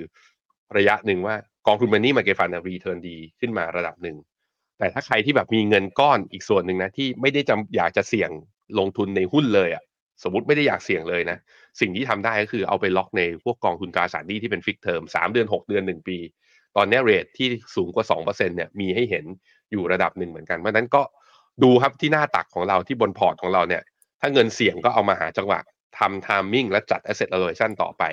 เงินที่ไม่เสี่ยงป้องกันไว้เป็นเงินที่ใช้ยามฉุกเฉินกระจายเอาไว้แล้วอย่างดีอาจจะน่าที่จะไปถือตราสารที่ยาวหน่อยหรือล็อกผลตอบแทนที่มันอยู่ในจุดที่ใกล้เคียงกับจุดสูงสุดของรอบนี้ไว้อย่างก็จะได้ผลประโยชน์จากสูงสุดนะครับครับก็เอ่อยังพอมีเวลาอีกนิดหนึ่งไหมครับพี่แบงค์เห็นพี่แบงค์เอ่อเพิ่มข้อมูลเรื่องของ private wealth ขึ้นมาอยากพูดในวันนี้เลยไหมครับอ่าใช่ครับอ่ะจริงๆแล้ว Phenomena ครับเรามีบริการที่เรียกว่า private wealth ของ Phenomena ก็คือบริการที่เรียกวางแผนการวางแผนการเงินและการลงทุนส่วนบุคคลให้กับนักลงทุนที่มีเงินลงทุนกับเราเนี่ยในมูลค่าระดับหนึ่งนั่นก็คือสองล้านบาทขึ้นไปนะครับหน้าต่อไปครับพี่ปั๊บก็อย่างที่ทราบกันนะเราซื้อขายได้มากกว่าพันกองทุนจากยี่สิบสองบลจ.คือเปิดบัญชีกับเราเนี่ยสามารถลงทุนกับแพลตฟอร์มคือกองทุนรวมที่ไหนก็ได้นะฮะเพราะฉะนั้นก็มันเลยเป็นที่มาที่ว่าเรามีความยืดหยุ่นแล้วก็มีความคล่องตัวค่อนข้างสูงว่าจากจะไปลงสินทรัพย์อะไรถ้าอยู่ภายใต้กองทุนรวมเนี่ยสามารถลงทุนได้ทั้งหมดทุกกองเลยนะครับไปต่อครับก็อีกทั้งนะครับคือในแง่ของคือถ้าเป็นลูกค้า private wealth private bank ขึ้นไปเนี่ยเรามีความร่วมมือกับ Franklin Templeton นะครับในการออกแบบแล้วก็ยกระดับกลยุทธ์การลงทุนซึ่งปัจจุบันเนี่ยเราก็มี portfolio model ที่เราทำร่วมกับ Franklin Templeton ทั้งหมดสอง portfolio ด้วยกันคือ Goals Navigator เป็นแผนการคือลงทุนเพื่อหลากหลายเป้าหมายในระยะยาวก็พอร์ตนี้เริ่มต้นลงทุนตั้งแต่ ห้าแสน บาทขึ้นไปกับอีกพอร์ตหนึ่งที่เรียกว่า Global Optimized Return นะเป็นพอร์ตที่ตัว Franklin Templeton เองอ่ะจัดพอร์ตให้กับนักลงทุนแบบว่าเป็น High Net Worth ของตัวเองแบบ Global Asset Allocation ก็เราก็หยิบก็เรียกว่า expertise หรือความเชี่ยวชาญของ Templeton เนี่ยเอามาไว้ที่บนแพลตฟอร์มของ Phenomena เพื่อให้ลูกค้าและนักลงทุนเนี่ยสามารถที่ไม่จำเป็นต้องไปเปิด Offshore Account ข้างนอกก็สามารถที่จะบริหารพอร์ตแบบที่ Global Fund Manager เขาบริหารกันอยู่นะครับหน้าต่อไปครับสำหรับ private wealth นะครับก็เงินลงทุนเนี่ยอยู่ที่สองล้านถึงเก้าล้านนะก็ข้อดีและประโยชน์ที่ได้ก็คืออ่ามีผู้ดูแลที่ปรึกษาการลงทุนส่วนตัวมีการแจ้งเตือนเมื่อต้องมีการปรับพอร์ตอัตโนมัตินะครับหรือว่าก็มีการโทรไปหาเตือนอัปเดตข้อมูลทุกอย่างนะครับมีการอัปเดตสภาวะตลาดเป็นรายไตรมาสนะทั้งแบบ face to face เข้าไปวิสิตแล้วก็ทั้งแบบว่าทั้งออนไลน์และออฟไลน์อีเวนต์นะครับอ่าแล้วก็มีสัมมนาและกิจกรรมพิเศษเนี่ยอย่างที่ผ่านมาเราก็มีแบบว่าจัดสัมมนาที่โรงแรมพาลูกค้ามาทานอาหารรับประทานอาหารกับเรานะครับเราก็มีด้วยเช่นเดียวกันนะครับหรือถ้าใครที่มีเงินลงทุนเกินสิบล้านบาทขึ้นไปก็จะถือว่าเป็น tier private banking ของเราก็อ่าเราลงทุนด้วยอ่าอ่าก็อย่างที่บอกไปมีมี portfolio model ของ Franklin Templeton เนี่ยเพิ่มขึ้นขึ้นมานะครับมีที่ปรึกษาการลงทุนส่วนตัวแจ้งบริหารเพื่อการมีการปรับพอร์ตแล้วแถมมีอีกอย่างหนึ่งนะครับก็คือเราสามารถออกแบบพอร์ตให้เหมาะสมกับความต้องการของแต่ละบุคคลหรือเรียกว่า tailor-made พอร์ตคือไม่จำเป็นต้องลงทุนเป็นพอร์ตโมเดลก็ได้บอกเรามาว่ามีความต้องการแบบไหนเรามีทีม portfolio specialist เรามีพอร์ตเอ่อเรามีทีม investment strategist ทำงานร่วมกับ investment advisor ในการอ่า construct พอร์ตขึ้นมาแถมนะครับแล้วก็มีบริการที่เรียกว่า fix my port นะหรือว่าแก้ไขปรับพอร์ตกองทุนรวมของคุณที่มีอยู่เดิมเนี่ยอ่ะเอาเปิดกลางมาให้ของเราดูดิว่าไอ้เนี่ยมีอยู่สามสิบกองสี่สิบกองอยู่เนี่ยทำยังไงดีเพื่อที่จะทำให้มันแบบว่าดูแลได้ง่ายขึ้นแล้วมันสอดรับกับสภาวะในการการลงทุนในสามเดือนข้างหน้าหกเดือนข้างหน้ารวมถึงมีพิสัมมนาพิเศษแล้วก็กิจกรรมดีๆเพราะฉะนั้นใครที่แบบว่าตอนเนี้ย ค้นหามีเงินก้อนอยู่แล้วก็อยากจะบริหารแบบอย่างจริงจังมีคนดูแลอย่างเข้มข้นและทำเรื่องลงทุนอย่างจริงจังไม่ขายโปรดักต์อื่นเลยทำเรื่อง investment อย่างเดียวก็ฝาก Phenomena ไปด้วยแล้วกันนะครับครับก็วันนี้นะครับรายการของเราหมดลงแต่เพียงเท่านี้นะครับวันนี้ยี่สิบสามพฤศจิกายนตลาดหุ้นสหรัฐปิดนะครับเนื่องจากเป็นวันเทศกาล Thanksgiving หรือว่าวันขอบคุณพระเจ้านะครับก็ Happy Thanksgiving Day นะครับวันนี้เราสองคนลาไปก่อนครับสวัสดีครับสวัสดีครับในโลกของการลงทุนทุกคนเปรียบเสมือนนักเดินทางคุณหลักเป็นนักเดินทางสายไหนกองนี้ก็ดีเทรนด์การลงทุนนี้ก็มาใครว่าดีเราก็ไปหมดแต่ไม่ค่อยเวิร์กให้ Phenomena Exclusive บริการที่ปรึกษาการเงินส่วนตัวที่พร้อมช่วยให้นักลงทุนทุกคนไปถึงเป้าหมายการลงทุนสนใจสมัครที่ ฟินโน ดอท มี สแลช ฟีโนมีนา เอ็กซ์คลูซีฟ หรือ ไลน์ แอท ฟีโนมีนาพอร์ต คำเตือนผู้ลงทุนควรทำความเข้าใจลักษณะสินค้าเงื่อนไขผลตอบแทนและความเสี่ยงก่อนตัดสินใจลงทุน